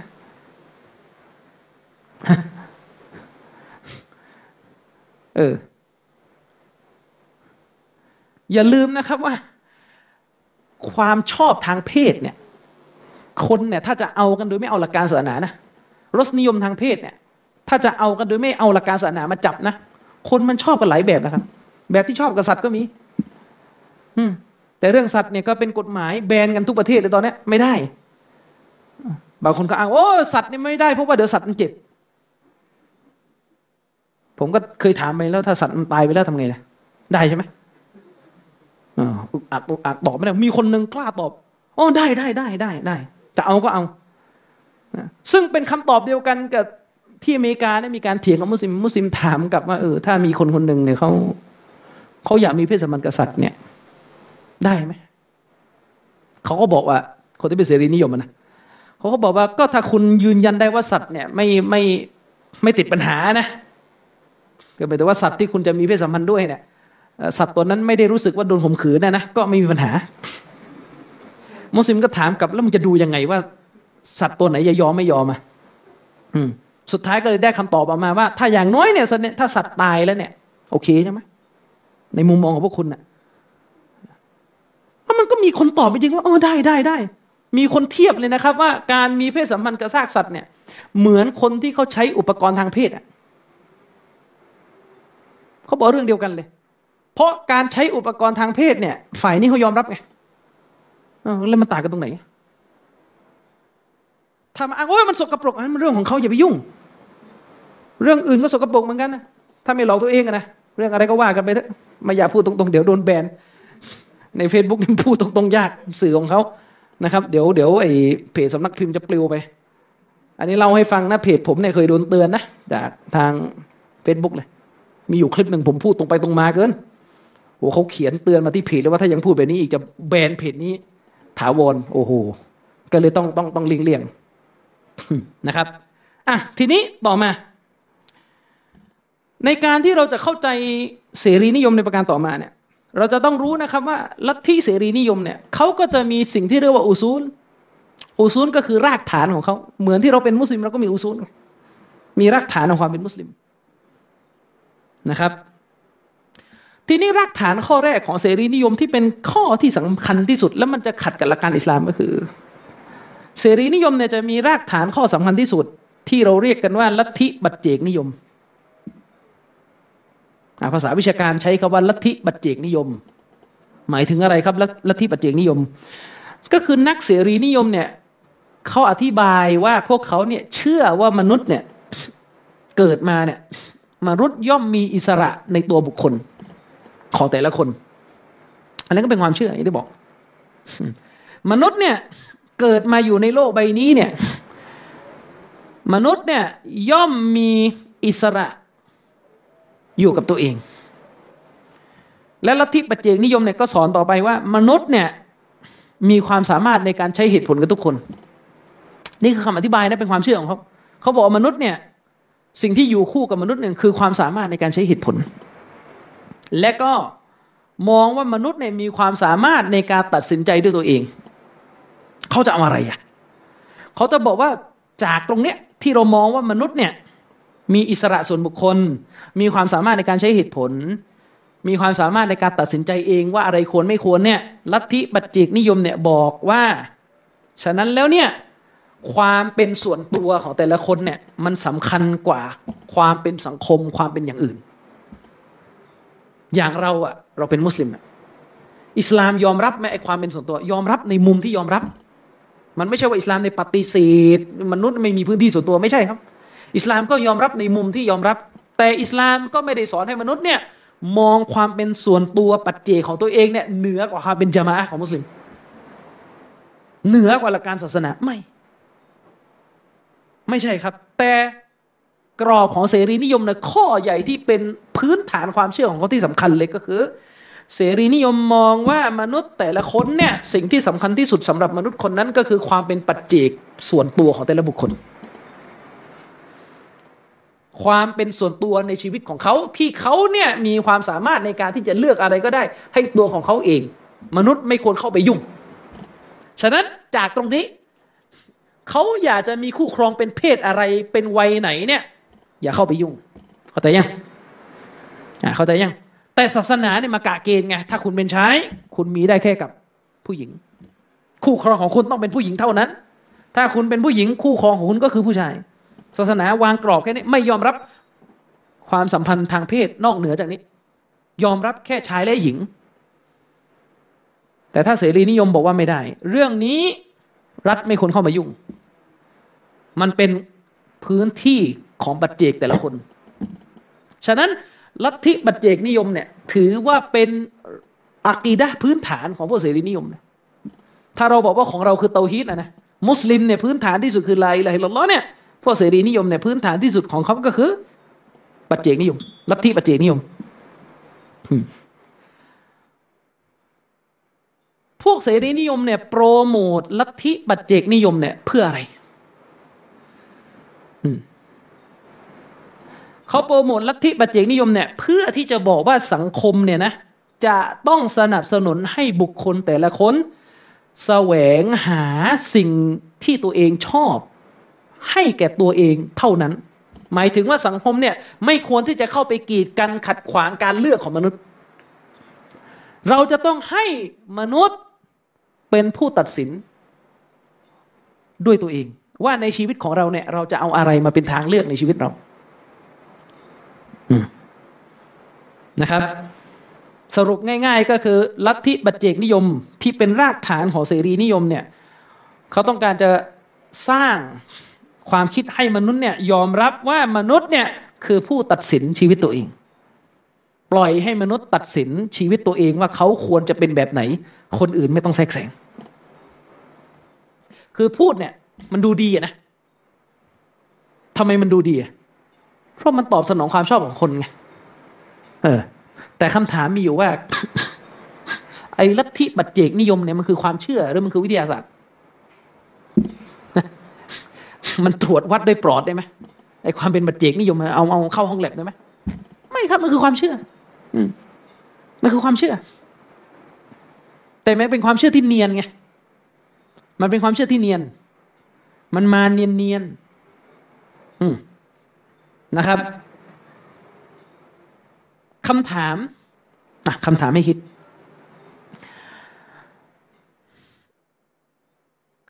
เสรีภาพที่มีอยู่ในร่างกายของเราเนี่ย มันมีเพราะมันติดตัวมาแต่กำเนิด พร้อมเรา หรือมันมีเพราะกฎหมายให้เรามีแค่นี้ เข้าใจคำถามผมไหมฟังคำถามผมใหม่นะ เสรีภาพที่เรามีในชีวิตของเราอะคือคือคือคือสิ่งที่ต้องต้องจับประเด็นให้ดีนะคือมุสลิมไม่ได้ไม่ได้ปฏิเสธเสรีภาพในตัวมนุษย์ สิ้นเชิง ไม่มีใครปฏิเสธครับก็คุณจะกินข้าวหมก คุณจะกินอะไรในศาสนา ไม่ได้บอกว่าคุณห้ามกินคุณต้องกินเฉพาะเท่าที่ศาสนาสั่ง ไม่ไม่ใช่ เรายอมรับว่ามนุษย์เนี่ยมันต้องมีเสรีภาพอยู่ในชีวิตอยู่แล้ว แต่ประเด็นก็คือขอบเขตมันอยู่ตรงไหน และที่มาของเสรีภาพมันอยู่ไหน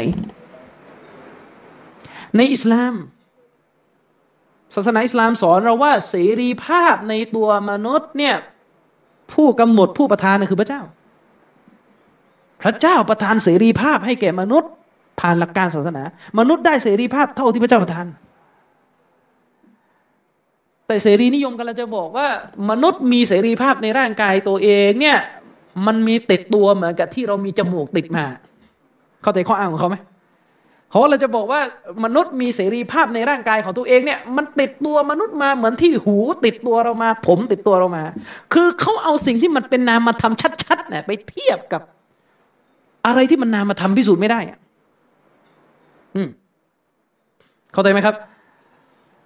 หูเนี่ยมันติดร่างกายเรามาเนี่ยจมูกเนี่ยมันติดตัวเรามาเนี่ยอันนี้ไม่มีใครเถียงว่ามันติดมาแต่กำเนิด แต่เสรีภาพเนี่ยติดมาแต่กำเนิดแต่ตอนไหน ออกมาจากท้องแม่เนี่ยตรงไหนที่มันพิสูจน์ได้ว่า มันมีเสรีภาพติดตัวเด็กทารกมาเนี่ยตรงไหน ไม่มีครับมันมีแค่คำอธิบายใส่เข้าไปเอาเองอมันมีแค่คำอธิบายใส่เข้าไปเอาเอง มันไม่มีเสรีภาพตั้งแต่เด็กคนหนึ่งออกมาเนี่ย ชื่อของเด็กคนนี้จะต้องไปรีบแจ้งที่อำเภอแล้ว จริงไหม คือเด็กคนนึงเนี่ยคลอดออกมาจากท้องแม่เนี่ยเขาไม่สามารถอยู่โดยที่ไม่มีสถานะการเป็นพลเรือน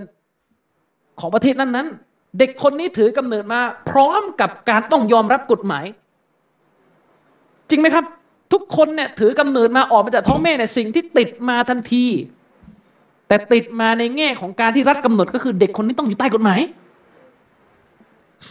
จริงไหมครับพ่อแม่ก็ต้องเลี้ยงดูเด็กคนนี้ภายใต้กฎหมาย คำถามมีอยู่ว่าอาถามใหม่ ตกลงเสรีภาพในร่างกายมนุษย์เนี่ย มันติดตัวมาแต่กำเนิดหรือมัน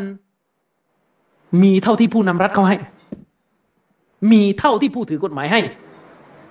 คำถามคืออันไหนกันแน่คำตอบแบบไม่หลอกตัวเองก็คือ แหล่งที่มาของเสรีภาพในตัวมนุษย์เนี่ย มันคือเท่าที่กฎหมายในแต่ละประเทศจะให้ท่านนึกออกไหมครับ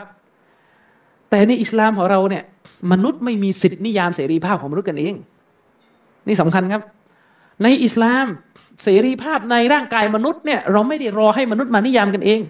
ไม่มีใครมีสิทธิ์จะมาบอกว่าคุณได้แค่นี้แค่นี้ไม่ นบีมุฮัมมัดยังไม่มีสิทธิ์จะมาบอกเลยครับ ผู้ที่นิยามเสรีภาพในร่างกายมนุษย์คืออัลลอฮ์ผู้เดียว นบีมุฮัมมัดอยู่ในฐานะผู้ประกาศไม่ได้อยู่ในฐานะผู้บัญญัติ นบีมุฮัมมัดมาบอกเราว่าสุสุกรกินไม่ได้เนี่ยไม่ใช่เพราะนบีเนี่ยคิดเองไม่ใช่ครับ นั่นเพราะอัลลอฮ์เป็นผู้ เป็นผู้ประทานสิทธิ์ในร่างกายของเรา ตามที่เรารู้กัน ผมว่าเราจะบอกว่าไม่ว่าคุณจะหนีออกจากศาสนาด้วยคำเท่ๆแค่ไหน คุณก็ต้องไปให้มนุษย์เนี่ย เป็นผู้มอบเสรีภาพในร่างกายของคุณอยู่ดี เข้าใจไหมครับ นั่นหมายความว่าในทางปรัชญาเนี่ย คุณก็เป็นทาสของมนุษย์ด้วยกัน แต่เราเป็นทาสของอัลลอฮ์เข้าใจยังอืม นั่นคือข้อเท็จจริงมันเป็นอย่างนั้น ฉะนั้นไอ้คำพูดโกโก้ที่บอกว่า ลัทธิปัจเจกนิยม ซึ่งเป็นหัวใจของริบลอเนี่ย ซึ่งเป็นหัวใจของเสรีนิยมเนี่ย ให้ความสำคัญแก่ความสามารถในการเลือกของมนุษย์ มนุษย์ต้องเป็นผู้ตัดสินใจเลือกเองเนี่ยไอ้คำพูดเท่ๆพวกนี้ถูกล้มล้างด้วยกับกฎหมายทั้งสิ้น หมายความว่าคุณเลือกได้เท่าที่กฎหมายประเทศนั้น รับรอง และถ้าคุณไม่ยอมรับกฎหมาย มันจะกลายเป็นสภาวะที่เราเรียกกันว่าอนาคิซึมสภาวะอนาธิปไตยคือหากฎเกณฑ์ไม่ได้ แล้วสุดท้ายสังคมมันจะเละเหมือนที่ในภาษาอีกคำหนึ่งที่เขาเรียกกันว่าลัทธิโวกอะสังคมมีระเบียบอะไรเนี่ยกะจะล้มทุกอย่าง ล้มหมดตะบี้ตะบันล้ม สุดท้ายมันจะกลายเป็นสภาวะแบบที่เป็นในอเมริกาตอนนี้ในหลายรัฐ นะคนเสพยาจนกระทั่งจะเป็นปีศาจไปแล้วนะอยู่กันหาความปลอดภัยไม่ได้ นั่นคือผลลัพธ์มันจะเป็นอย่างนั้น อืมถ้าจะไม่เป็นแบบนั้นต้องมีกฎหมายมาเบรก ทีนี้มันก็จะค้านกันอีก เข้าใจความย้อนแย้งไหมคุณบอกว่า ลัทธิปัจเจกนิยมเนี่ย มันอยู่บนหลักที่ให้มนุษย์เป็นผู้เลือก แต่สุดท้ายรัฐก็บอกว่าคุณเลือกได้แค่นี้ ข้อนี้ฉันไม่ให้เลือก ง่ายๆอะ ทุกประเทศทั่วโลกต้องมีกฎหมายอายุแต่งงานขั้นต่ำมีประเทศไหนในโลกบ้างบอกว่าเออแต่งได้เลยห้าขวบก็แต่งได้ ตอนนี้มีไหมไม่มีครับทุกประเทศต่อให้เสรีนิยมจ่ายแค่ไหนก็ต้อง ต้องมีกฎหมายแต่งงานขั้นต่ำแล้วคำถามคือทำไมไม่ให้มนุษย์เลือกเองอ๋อเพราะอันนั้นเนี่ยเขาต้องป้องกันกลัวว่าเดี๋ยวมันจะเกิดการขายลูกเห็นไหมสุดท้ายก็ไม่ได้เชื่อ ในเรื่องเหตุผลในการตัดสินใจ นี่เรายังไม่ได้พูดถึงความจริงที่ว่าประเทศยุโรปที่ชูธงเสรีนิยมเนี่ยกี่ประเทศออกกฎหมายกีดกัน สิทธิทางศาสนาของชาวมุสลิม ในประเทศสวิตเซอร์แลนด์ เด็กมุสลิมที่ไม่ยอม shake hand กับครูผู้หญิงมีโทษนะครับ ข้อหาละเมิดนะครับกฎของเสรีภาพในแบบประเทศตัวเอง ในประเทศฝรั่งเศสนี่รู้กันอยู่แล้วไม่ต้องพูดเรื่องฝรั่งเศสนี่รู้กัน มุสลิมในฝรั่งเศสในกุรบานไม่ได้ กุรบานไม่ได้เปิดเผยไม่ได้ นะครับ นั่นหมายความว่าประเทศต่อให้คุณอ้างความเป็นเสรีนิยมแค่ไหนเนี่ยคุณจะต้องมีกฎที่ไปกันอะไรบางอย่างที่คุณไม่ชอบ ผมเคยอ่านวิทยานิพนธ์นะครับ ของนักศึกษาปริญญาโทมหาลัยแห่งหนึ่งในไทยเนี่ย กฎหมายฉบับหนึ่งในฝรั่งเศสเนี่ยความอคติที่มีต่ออิสลามนะถ้าศาสนาท้องถิ่นในประเทศเนี่ยจะทำพิธีบูชายันนะไม่ได้ห้ามนะคือหมายถึงว่าจะเอาสัตว์มาเชื่อเพื่อทำพิธีบูชายันเพราะเป็นความเชื่อเนี่ยไม่ได้ห้าม แต่มุสลิมกุรบานไม่ได้ นี่คือสิ่งที่ยืนยันเลยมุสลิมกุรบานไม่ได้ปีที่แล้วผมไปฝรั่งเศสเนี่ยคนขับรถแท็กซี่เป็นคนโมร็อกโกอะบอกกุรบานไม่ได้ ไม่ใช่ว่าห่วงสัตว์อะไรหรอก เพราะอายทั้งนั้นแหละ โอ้ยเมตตาสัตว์กลัวสัตว์เจ็บอัลลอฮ์ถ้าห่วงสัตว์มันจะไม่มีไอ้ไอ้เนี่ยเขาเรียกอะไรล่ะไอ้ตับเป็ดเขาเรียกอะไรล่ะฮะแต่ตับห่านเขาเรียกอะไรที่มันมันเป็นอาหารในพัตคารหรูๆที่เขาจะเอาหลอดยัดปากห่านเข้าไปจนกระทั่ง ไอ้ม้ามันจะตับมันจะแตกอะนั่นคือการทรมานสัตว์โอทีพอของเราเนี่ยเอาลิงขึ้นต้นมะพร้าวละเมิดสัตว์ รังแกสัตว์ใช้งานสัตว์เอออย่างเงี้ย พอมุสลิมเชื่อสัตว์โอ้สัตว์มันเจ็บ มีดปาด คอหอยเจ็บไม่ได้ อย่างเงี้ย แต่ทำแท้งได้ เด็กทั้งคน แล้วก็หาคำอธิบายกูโอ้มันยังไม่เรียกว่าคน ยังไม่เรียกว่าคน แม้ว่าจะมีดีเอ็นเอแม้ว่าจะมีรหัสพันธุกรรม แม้ว่าจะมีโครงสร้างพื้นฐานของความเป็นมนุษย์ทุกอย่างแล้วไม่เรียกว่าคน เพราะอะไรอะ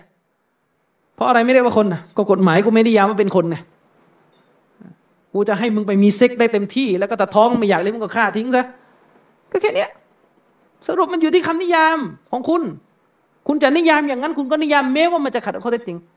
ตลกไหมครับบางคนบอกว่ามันไม่ไม่แน่นเป็นคน เพราะว่าอะไรครับ ต้องหกเดือน ผมเคยถามสั้น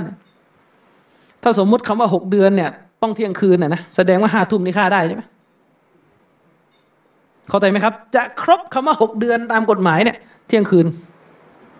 อ่าแต่อย่างนั้นห้าทุ่มครึ่งในฆ่าได้อ๋อแล้วระหว่างห้าทุ่มกับหนึ่งกับเที่ยงคืนเนี่ยเด็กมันเปลี่ยนตรงไหนในท้องแม่น่ะ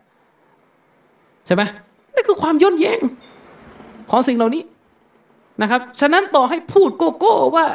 ลัทธิเสรีนิยมเนี่ยมีหัวใจในเรื่องของการให้คุณค่าต่อความเป็นปัจเจก เชื่อในการตัดสินใจและการเลือกเองของมนุษย์เนี่ย สุดท้ายมันก็เลือกได้เท่าที่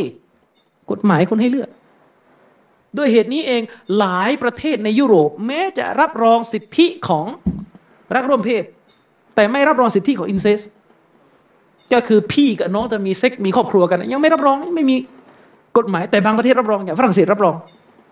ส่วนเสรีนิยม สนเจนบ้านเรานี่ก็อีกนานอะรสนิยมบางอย่างเนี่ยซูฟิเลียเนี่ยอยากมีเพศกษัตริย์รับรองไหมย้ำนะครับ ถ้าจะพูดกันเรื่องเสรีภาพอย่ามาเอาความรู้สึกว่านี่ฉันรับได้รับไม่ได้ไม่เกี่ยว เพราะคุณใช้หลักว่าทำอะไรไปแล้วไม่ละเมิดคนอื่นนะได้หมดนะครับ ต่อมารากฐานข้อที่สองของเสรีนิยมเนี่ย เขาบอกว่าการที่ปัจเจกนิยมมันจะสมบูรณ์แบบอะมันจะต้องมีข้อที่สองเข้ามาช่วย ก็คือเรื่องของเสรีภาพ เชื่อในการมีอยู่ของเสรีภาพ หมายความว่ามนุษย์เนี่ยจะต้องมีสิทธิ์ในการทำอะไรก็ได้ไม่ทำอะไรก็ได้ มนุษย์ต้องมีข้อนี้ไอความเป็นปัจเจกนิยมมันถึงจะสมบูรณ์ แต่สุดท้ายก็ย้อนแย้งอีก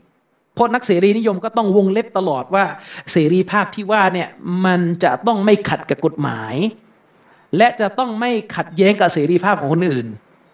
คือคำเนี่ยเวลาวางเป็นกรอบไว้สุดท้ายหาตัวอย่างเนี่ยตันหมดทุกข้อ คุณบอกว่าเสรีภาพเนี่ยมีได้ใช้ได้เต็มที่แต่ต้องไม่ละเมิดกฎหมาย ปัญหาก็คือ และที่มาในการกำหนดกฎหมายเนี่ยมันมาจากไหน คือเข้าใจการใช้เหตุผลไหมคือมันวนอะ มันวนอะ คุณบอกว่าเสรีภาพเนี่ยมีได้ แต่ต้องไม่ขัดกฎหมาย แต่ประเด็นก็คือหลายข้อที่เรียกร้องกันอยู่เนี่ย คือต้องการล้มกฎหมายเข้าใจไหมคือถ้าบอกว่าเสรีภาพมีได้ แต่ต้องไม่ขัดกฎหมาย แล้วมีปัญหาอะไรกับกฎหมายในโลกมุสลิมเพราะกฎหมายนั้นขัดกับเสรีภาพเดี๋ยวตกลงเนี่ยเสรีภาพเนี่ยคือมันมีตัวตนจริงๆเป็นก้อน แล้วก็กฎหมายไปขัด หรือจริงๆกฎหมายมีอยู่ก่อน และเสรีภาพตามหลัง อื คือเข้าใจไหมการโต้แย้งมันจะวนหาจุดจบไม่ได้มันเหมือนไก่กับไข่อะไรมาก่อนเถียงอยู่นั่นแหะคุณบอกว่าเสรีภาพเราต้องมีเราก็ไม่ได้ปฏิเสธนะ ว่าต้องอยู่ภายใต้กฎหมาย แต่พอกฎหมายมันขัดหลายข้อคุณบอกต้องล้มกฎหมายเพราะมันขัดเสรีภาพตกลงอะไรเป็นฐาน คือตกลงอะไรเป็นฐานเนี่ยกฎหมายหรือเสรีภาพเป็นฐานรออีกอ๋อต้องเป็นกฎหมายที่ไม่ขัดกับเสรีภาพ คือมันวนนะเข้าใจไหม มันคือแบบไหนอะกฎหมายที่ไม่ขัดกับเสรีภาพในกรอบมันอยู่ไหนกรอบมันอยู่ไหน กฎหมายที่ไม่ขัดกับเสรีภาพมันกรอบมันอยู่ไหน เพราะถ้าเป็นเสรีนิยมเอ่อคือถ้าเป็นถ้าเป็นอย่างอย่างลัทธิเสรีนิยมบางสำนักนะคือไม่ยอมรับแม้แต่การที่รัฐเนี่ยจะเก็บภาษีประชาชนนะเพราะถือหลักที่ว่าประชาชนเป็นเจ้าของทรัพย์สิน มันเป็นเสรีของเขาที่จะเอาทรัพย์ที่เขามีไปทำอะไรก็ได้ แต่เนี่ยรัฐมาดึงภาษีออกไปนะปีหนึ่งดึงเป็นแสนนะบางประเทศอะ โอ้ไม่ไหวขัดเสรีภาพบางคนก็ไม่เอาอีกนี่ต้องลงมันเกณฑ์มาอยู่ไหน มันก็ไม่มีเกณฑ์แล้วมันก็เลยทะเลาะกันแบบนี้ทั่วทั่วโลกกันแหละ อืม เสรีภาพในญี่ปุ่นมันก็อีกแบบหนึ่งคือ ประเทศอย่างญี่ปุ่นน่ะซึ่งเป็นประเทศที่คนทั้งโลกก็ไม่ได้เถียงเรื่องความเจริญทางเทคโนโลยีนะญี่ปุ่นนี่ห้ามหลายข้อเลยครับ ห้ามหลายข้อเลยครับศาลของญี่ปุ่นตัดสินออกมาเมื่อปีสองปีที่แล้ว บอกว่ารักร่วมเพศเนี่ยต้องห้าม และการห้ามไม่ถือว่าละเมิดสิทธิมนุษยชน ไม่มีใครด่าญี่ปุ่น ไม่มีกล้า เพราะอะไรอะก็ญี่ปุ่นมันเป็นประเทศส่งออกเทคโนโลยีหลายอย่าง ใครจะไปกล้าว่า แต่ลองถ้าเป็นตาลิบันเนี่ยโอ้ยไอ้นี่ต้องดา่าเพราะตาลิบันไม่มีอะไรส่งออกอย่างซาอุอะกฎหมายชริอะที่ใช้ในซาอุเนี่ย โลกตะวันตกไม่พอใจ แต่ที่ไม่ทำอะไรก็เพราะมีน้ำมันไง ความมีน้ำมันความความใหญ่ในการต่อรองอะ่ะทำให้ใครจะว่าอะไรก็ไม่ได้ แต่พอเป็นตาลิบันไม่มีน้ำมันส่งออกอะ่ะ มันก็ต้องโวยไว้ก่อนนึกออกไหมมันก็เลยกลายเป็นว่าสรุปแล้วไอ้ที่ว่าว่ามาทั้งหมดมันอยู่ที่ไหนกันแน่มมันอยู่ที่ไหนกันแน่คำถามสั้น ๆ ก็คือตกลงเสรีภาพเป็นฐาน และกฎหมายต้องตามหลัง หรือกฎหมายเป็นฐานและเสรีภาพตามหลัง ราะคำพูดเท่ๆที่บอกว่าเสรีภาพมันใช้ได้ แต่ต้องไม่ขัดกับกฎหมายเนี่ยมันลอย เพราะกฎหมายในประเทศมุสลิมคุณก็ไม่โอเค แล้วตกลงอะไรกันแน่ที่บอกว่าใช้เสรีภาพไม่ไม่ขัดกฎหมาย คุณก็ต้องมาเปลี่ยนคำอีกว่าแต่กฎหมายบางข้อก็ต้องคำนึงเสรีภาพของมนุษย์อ้าวแล้วก็เสรีภาพของมนุษย์มันสุดตรงไหนกันแน่นึกออกไหมเออประเด็นน่ะนี่ก็ปัญหา ปัญหานะครับ ซึ่งแน่นอนมันก็มีนักเสรีนิยมบางคนที่พยายามจะหาทางออก อย่างที่ผมบอกว่าตอนเนี้ยเสรีนิยมทั่วโลกเนี่ยเขาจะถือหลักอยู่ข้อหนึ่งก็คือ หลักเรื่องการไม่ทำอันตรายต่อคนอื่นเขาจะมีการนิยามว่าเสรีภาพเนี่ยที่มันจะมันจะมีในตัวมนุษย์ได้เนี่ย มันจะต้องอยู่บนพื้นฐานของการใช้เสรีภาพและไม่ไปทำลายคนอื่น ขอตัวอย่างแค่สองข้อพอข้อแรก อันนี้เป็นปัญหาใหญ่ในอเมริกาเจอปัญหานี้มาก ในไทยเนี่ยถ้าเราไปอ่านข้อมูลทางการแพทย์มันก็มีปัญหานี้ทุกปี ข้อแรก ผู้หญิงที่ตั้งท้อง ผู้หญิงที่ตั้งครรภ์ณขณะตั้งครรภ์เนี่ย นางกินเหล้าได้ไหมพูดถึงตามกฎหมายนะเราไม่ได้พูดถึงหลักการศาสนานี่พูดถึงกฎหมาย แบบเสรีนิยมเนี่ยผู้หญิงเนี่ย ณขณะตั้งครรภ์เนี่ย ตามกฎหมายนางดื่มสุราได้ไหม ผิดกฎหมายไม่ดื่มสุราไม่มีไม่ไม่มีกฎหมายเอาผิด มีแค่คำแนะนำทางสาธารณสุขอันนี้อีกเรื่องหนึ่งมันไม่ทำก็ไม่มีใครไปเอาผิดเลยมัน ถึงทุกวันนี้เนี่ย ประเทศทั่วโลกนะครับ โดยเฉพาะประเทศที่มีเรื่องสุราเสรีเนี่ย ทั่วโลกเนี่ยมีปัญหาเรื่องแม่ที่ตั้งครรภ์แล้วก็ดื่มเหล้าขณะตั้งครรภ์และผลที่ออกมาก็คือลูกเนี่ยกลายเป็นผิดปกติ เมื่อคลอดออกมา เด็กเด็กนะครับ ที่เด็กเนี่ยที่คลอดออกมา โดยที่แม่ของตัวเองเนี่ย กินเหล้าณขณะตั้งครรภ์เขาเนี่ยเด็กพวกนี้เมื่อคลอดออกมา จะมีปัญหา ผลกระทบมากมายมหาศาลเลยครับ ตั้งแต่หนึ่งมีความบกพร่องทางด้านกายภาพ หูตาปากอะไรจะผิดปกติสองจะมีความบกพร่องในเชิงอารมณ์ และจะทำให้เด็กคนนี้เป็นเด็กที่มีพฤติกรรมรุนแรง และเด็กประเภทนี้จำนวนไม่น้อยจะไปก่ออาชญากรรมเมื่อโต ประเทศสหรัฐอเมริกาประสบปัญหาจากเด็กกลุ่มเนี้ยมากมายมหาศาลและไหนจะต้องเอาภาษีของประชาชนไปจัดการดูแลเด็กพวกนี้อีกคำถามที่คำถามก็คือ ที่บอกว่าเสรีภาพใช้ได้เมื่อไม่ละเมิดคนอื่น แล้วทำไมเคสนี้มันถึงใช้ได้ ในเมื่อมันสร้างปัญหาระยะยาว และมันละเมิดต่อร่างกายเด็กด้วยบอกให้บอกให้ณขณะที่ตั้งครรภ์เนี่ยนะ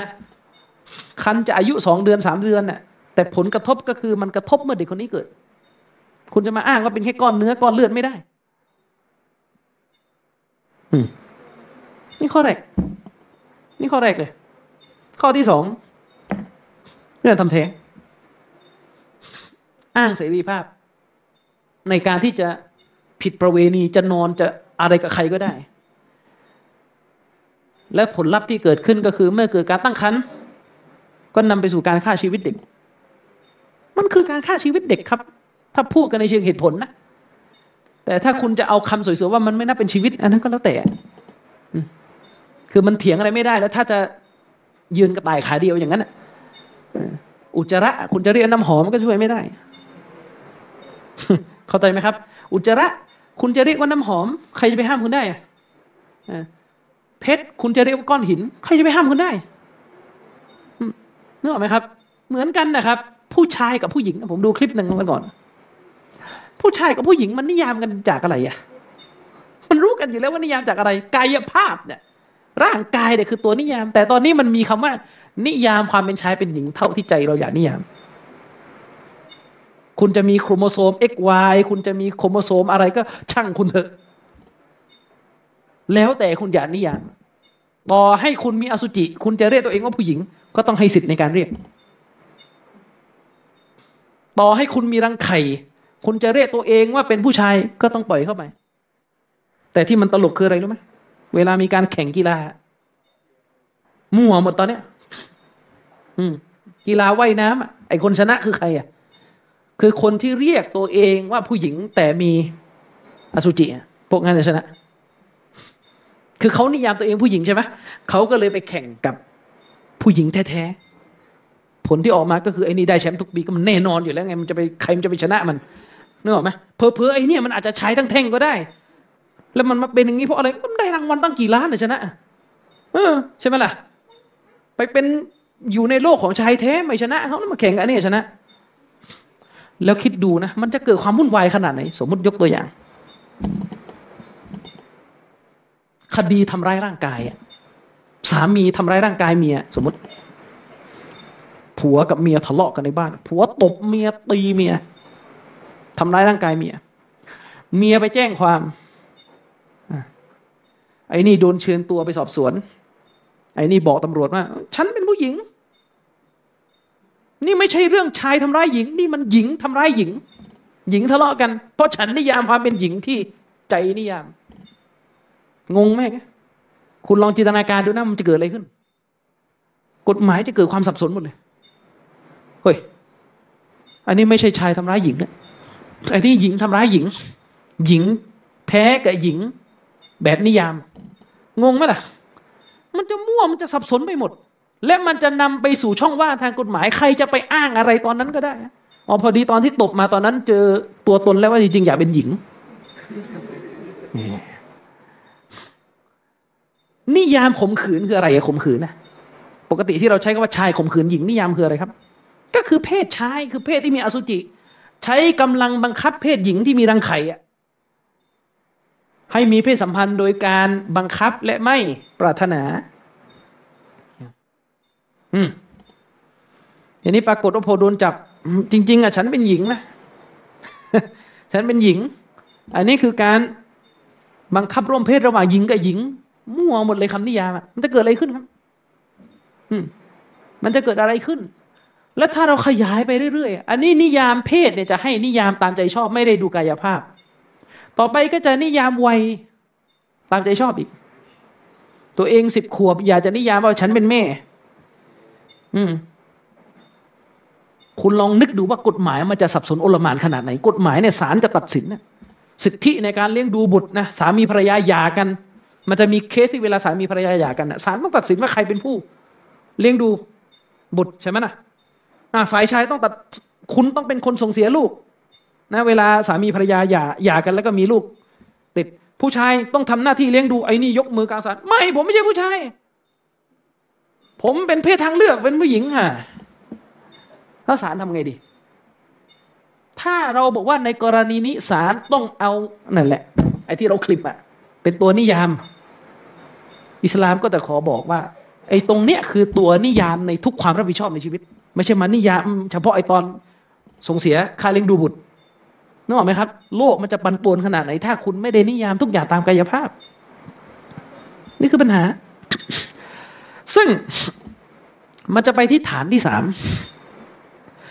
พวกนักเสรีนิยมเนี่ยเขามีความเชื่อว่า มนุษย์เนี่ย สิ่งที่อยู่คู่กับร่างกายมนุษย์ก็คือ มนุษย์มีเหตุผล มนุษย์มีความสามารถในการใช้เหตุผล และนักเสรีนิยมเนี่ยเชื่อว่าบุคคลแต่ละคนจะตัดจะตัดสินใจทำอะไร ได้อย่างชาญฉลาด และเลือกสิ่งที่ดีที่สุดให้แก่ตนเอง โลกสวย โลกสวยมาก นิยามกันแบบเนี้ยที่พูดมาถูกไหมถูกแต่ไม่ใช่ทุกคน คุณมองข้ามอารมณ์ไฟต่ำในตัวมนุษย์ไปได้ยังไง คือไอ้ไอ้ฐานข้อที่สามตรงเนี้ย เขาผลิตขึ้นมาเนี่ยเพื่อจะไปรองรับเสรีภาพเนี่ยคือเวลาเราจะบอกว่ามนุษย์เนี่ยมีเสรีภาพเต็มที่เนี่ยไอสิ่งที่มันจะมาสนับสนุนการใช้เสรีภาพนั่นคือต้องไปอธิบายว่ามนุษย์เนี่ยเป็นสิ่งมีชีวิตที่อยู่คู่กับเหตุผล ฉะนั้นมนุษย์จะเลือกทำอะไรบนฐานของเหตุผลคำถามก็คือไอที่ใช้เสรีภาพจนติดยางอมแงมกันอยู่เนี่ยมันใช่เหตุผลข้อไหน และที่เราเห็นกันอยู่ว่ามนุษย์น่ะทำผิดกฎหมายไปข่มขืนคนไปฆ่าคนตายเนี่ยตอนนั้นมันใช่เหตุผลหรือ มนุษย์เนี่ยอิสลามยอมรับนะครับ ว่ามนุษย์เนี่ยมีเหตุผลอัลลอฮ์สร้างมนุษย์มาเนี่ยให้มนุษย์มีสติปัญญาในการใช้เหตุผล แต่อิสลามก็บอกอยู่เสมอว่า เหตุผลจะหายไปเมื่อมนุษย์มีอารมณ์ไฟต่ำมันไม่ได้บอกแค่ว่าในตัวมนุษย์เนี่ยมีแค่เหตุผล มันต้องมีอารมณ์ไฟต่ำด้วย ด้วยเหตุนี้เนี่ยเราจะปล่อยให้มนุษย์เนี่ยเลือกอะไรก็ตามแต่ให้แก่ชีวิตตัวเอง โดยอาศัยเหตุผลของมนุษย์อย่างเดียวไม่ได้ เพราะณจังหวะนั้นเดี๋ยวมันจะใช้อย่างอื่นมาแทนเหตุผล สิ่งที่ยืนยันได้ก็คือ ไอ้คนที่ทำผิดทางกฎหมายเนี่ย มันรู้อยู่แล้วว่าไอ้ที่ทำเนี่ยผิด แล้วมันทำไปทำไมอะก็ในสถานการณ์นั้นมันไม่ได้ใช้เหตุผล ฉะนั้นถ้าเรายอมรับว่าในร่างกายมนุษย์ มันมีอารมณ์ไฟต่ำอยู่ ไม่ได้มีแค่เหตุผล เราจะไม่เทน้ำเสียงให้กับเสรีภาพ ทุกกรณี ด้วยเหตุนี้ในอิสลาม สรุปเลยแล้วกัน ในอิสลามเนี่ย อิสลามจึงบอกว่าในตัวของมนุษย์ มีเสรีภาพเท่าที่อัลลอฮ์ให้ ซึ่งเมื่อเราใช้เสรีภาพในกรอบที่อัลลอฮ์ให้ เสรีภาพตรงนั้นจะไม่ทำลายมนุษย์ พี่น้องครับฮะดิษนบีบทหนึ่งพี่น้องลองคิดดู ขนาดว่าสฮาบะนบีท่านหนึ่ง จะใช้ร่างกายของตัวเอง อิบาดะต่ออัลลอฮ์จนกระทั่งไม่นอนไม่กินเนี่ยท่านนบีห้ามฮะดิษในซอฮีบุคอรีท่านนบีบอกว่าฟาอินนาจาซาดะกะฮักกอนอะลัยก แท้จริงร่างกายของเจ้า มันมีสิทธิ์เหนือเจ้าณขณะว่าเจ้าจะใช้ร่างกายของเจ้าในอิบาดะเราทั้งคืนเลยนะเรายังไม่ให้เลย ขณะว่าเจ้าจะใช้ร่างกายของเจ้าละหมาดทั้งคืนไม่นอน ไม่กินเนื้อ ไม่มีเพศสัมพันธ์กับผู้หญิง เพื่ออะไรนั้นนั่นเพื่อที่จะอิบาดะต่อละนบีเตือนสอบาท่านนี้เลยว่าไม่ได้ และเหตุผลที่นบีให้ก็คือ เพราะแท้จริงแล้วในร่างกายของเจ้ามันมีสิทธิ์เหนือตัวเจ้านี่คือหลักของอิสลาม อิสลามไม่ได้บอกว่าเรามีสิทธิ์ในความเป็นเจ้าของเหนือร่างกายเรา ทุกกรณี จะทรมานรังแกร่างกายอย่างไรของเราก็ได้ ไม่ ไม่มีเหตุผลครับที่จะคิดอย่างนั้น แต่ในอิสลามของเราร่างกายของเรามีมุมที่มีสิทธิ์เหนือเรา นั่นคือข้อกำหนดที่เรากำหนด ให้เรามองร่างกายตัวเอง ฉะนั้นในอิสลามเนี่ย การทำอันตรายต่อร่างกายจะเป็นที่ฮารอมไหมจึงเป็นที่ฮารอม เราไม่ได้ถือหลักคิดที่ว่านี่มันเป็นทุกอย่างมันในร่างกายเราเราจะไปทรมานร่างกายอย่างไรก็ได้ไม่ครับ อิสลามไม่ได้สอนให้มนุษย์มองร่างกายตัวเองแบบนั้น และนี่คือความสวยงาม คนที่มีสติปัญญาก็รู้ว่านี่คือสิ่งที่ถูกต้อง อืมมัน ไม่มีใครที่ใช้เหตุผลแล้วครับที่จะยอมรับว่าเนี่ยร่างกายของเราเราจะเอามอร์ฟีนจะเอาเฮโรอีนฉีดเข้าไปยังไงก็ได้ ขอแค่ไม่ไปทำลายคนอื่นพออืมพี่น้องลองคิดดู อะไรคือเหตุผลที่ถูกต้อง ในโลกใบนี้มีไหมคนที่ใช้ยาเสพติด แล้วไม่ได้ไปทำร้ายคนอื่นมีไหมมันก็มี ในประเทศอเมริกา ศิลปินดารานักร้อง ที่ใช้ยาเสพติด แล้วมันก็ไม่ได้ไปฆ่าใครอะนั้นแล้วมันฆ่าตัวเองอะ ศิลปินดารานักร้อง เยอะแยะครับที่ใช้สารเสพติด แล้วก็เอามาแสดงออกผ่านผลงานของตัวเองอะมีแล้วก็ไม่ได้ไปทำร้ายใครอะคำถามมีอยู่ว่าอะไรคือเหตุผลที่ถูกต้องระหว่างปล่อยให้มันใช้สารเสพติดให้เต็มที่ไปเลยตราบเท่าที่มันไม่ไปทำลายคนปล่อยมัน มันจะไปยิงตัวเองตาย มันจะไปโอเวอร์โดสยาตายก็ช่างมัน เราต้องเคารพเสรีภาพในการเลือก เราต้องเคารพเหตุผลในการเลือก เราต้องเคารพความเป็นบัจเจกในการเลือก อันนี้คือทางเลือกแบบเสรีนิยม กับท่าทางของอิสลามไม่อะเราต้องห้ามมัน เราต้องมีกฎหมายห้ามมัน เพื่อไม่ให้ตัวของมันเดินไปสู่ความหายนะตอบมาสิครับ อะไรคือเหตุผลและในขณะเดียวกันนะนะเพียงแค่ต้องการที่จะรับรองคนกลุ่มเนี้ยที่จะใช้ยาเสพติดโดยไม่ไปละเมิดคนอื่นเน่ยเราจะต้องออกกฎหมายเพื่อให้โอกาสทุกคนที่จะใช้สารเสพติด แล้วก็ไปลุ้นเอาแล้วกันว่าคนไหนจะอยู่ในกฎที่ว่าใช้สารเสพติดแล้วไม่ไปละเมิดคน และก็คนไหนใช้ไปแล้วจะไปฆ่าคน แบบนี้แหละครับสังคมที่เราต้องการ เป็นสังคมที่อยู่บนความเสี่ยง เพื่ออะไรครับที่เที่ยวรักษากันอยู่แบบนี้นี่เราพูดถึงอเมริกา ซึ่งมันรองรับการใช้สารเสพติดหลายตัวแล้วนะอย่างเงี้ยเมื่อ สองสามอาทิตย์ที่แล้วเนี่ย มีเด็กเมกันคนหนึ่งมาหาผมที่ศูนย์กลางอิสลาม เพื่อจะมาเรียนรู้อิสลาม สิ่งนี้ที่เขาพูดเราเลยก็คือ คือเขาอยู่อเมริกาจน คือจนเขาเห็นความเละเทะทุกอย่างแล้วอะเขาไม่อยากอยู่แบบนั้นอีก เขาอยากมาอยู่ในกรอบของอิสลามอยู่ในสังคมที่หันซ้ายหันขวามันมีคนที่พร้อมจะยำเกรงอัลลอฮ์ไม่ละเมิดซึ่งกันและกัน อืม เขาบอกว่าเขาไม่ได้ต้องการที่จะกลับไปอยู่สังคมแบบอเมริกาที่แบบเฮ้ยมองหน้าปุ๊บยิ่งกว่าบวยจิโกบ้านเราอีกนะไอ้นั่นอย่าว่าแต่มองหน้า เห็นคนคนหนึ่งเดือดร้อนจะไปช่วยเอาดันซวยขึ้นมาอีกอสสังคมมันเข้าใจยากอะมันเป็นสังคมที่คนมันไม่ยุ่งซึ่งกันและกันเลยอะนะครับฉะนั้นเนี่ยฝากสำหรับมุสลิมอัลลอฮ์ประทานอิสลามมาเป็นความโปรดปรานของพระองค์เนี่ยอย่าทรยศพระองค์ด้วยการ ทิ้งอิสลามไปและไปขวนขวายเอาสิ่งอื่นมาแทนอิสลามนะครับ วันนี้ก็คงให้ความรู้พื้นฐานไปคร่าวๆฉบับ หวังว่าจะเป็นฉบับชาวบ้านนะนะถ้าจุดไหนยังยากอีกก็เดี๋ยวไว้คุยหลังไม่แล้วกันนะครับ ก็คงให้สาระพื้นฐาน ให้เราพอเข้าใจว่าเออมุมขอเสรีนิยมเนี่ยมันมีมุมไหนที่ค้านกับอิสลาม และมันมีมุมไหนของเขาที่มันมีช่องโหว่ที่เราสามารถใช้ในการจี้ให้คนพวกนี้ตาสว่างได้นะครับ มีคำถามอะไรบ้างไหมครับเนี่ย ไม่น่าจะมีแล้ว เดี๋ยวถ้าเผื่อถ้าใครอยากจะถามส่วนตัวอะไรก็เดี๋ยวก็ไว้หลังบรรยายนะครับครั้งนี้ก็ขอจบการบรรยายในครั้งนี้ไว้เพียงเท่านี้นะครับبالله التوفيق والهداية والسلام عليكم ورحمة الله وبركاتهอาจารย์ความหมายของเสรีนิยมในภาษาอังกฤษที่อาจารย์บอกว่ามีสี่ความหมายมีกสามความหมายที่อาจารย์ ให้ความหมายขอขออีกทีหนึ่งครับอ๋อเมื่อกี้ผมให้ไปอันเดียวลืมไป เออมันมีมันมีความหมายข้ออื่นก็คือเมื่อกี้ที่ให้ไปก็คือ เรื่องความหย่อนยานทางศีลธรรมใช่ไหมล่ะความหมายข้อต่อมาก็คือเสรีนิยมเนี่ยหมายถึงการมีศีลธรรมอีกชุดหนึ่ง เป็นศีลธรรมอีกประเภทหนึ่งที่มันแยกออกจากศาสนาไปเลย ซึ่งไอศีลธรรมอีกชุดหนึ่งที่เขาโปรโมทกันก็คือการยอมรับอะไรที่มันหลากหลาย ก็อย่างที่เรารู้กัน เราอาจจะไม่ได้เป็นเกย์แต่ถ้าคนอื่นจะเป็นเราต้องยอมรับ แต่ไปค้านเขาไม่ได้อะไรเงี้ยนี่คือศีลธรรม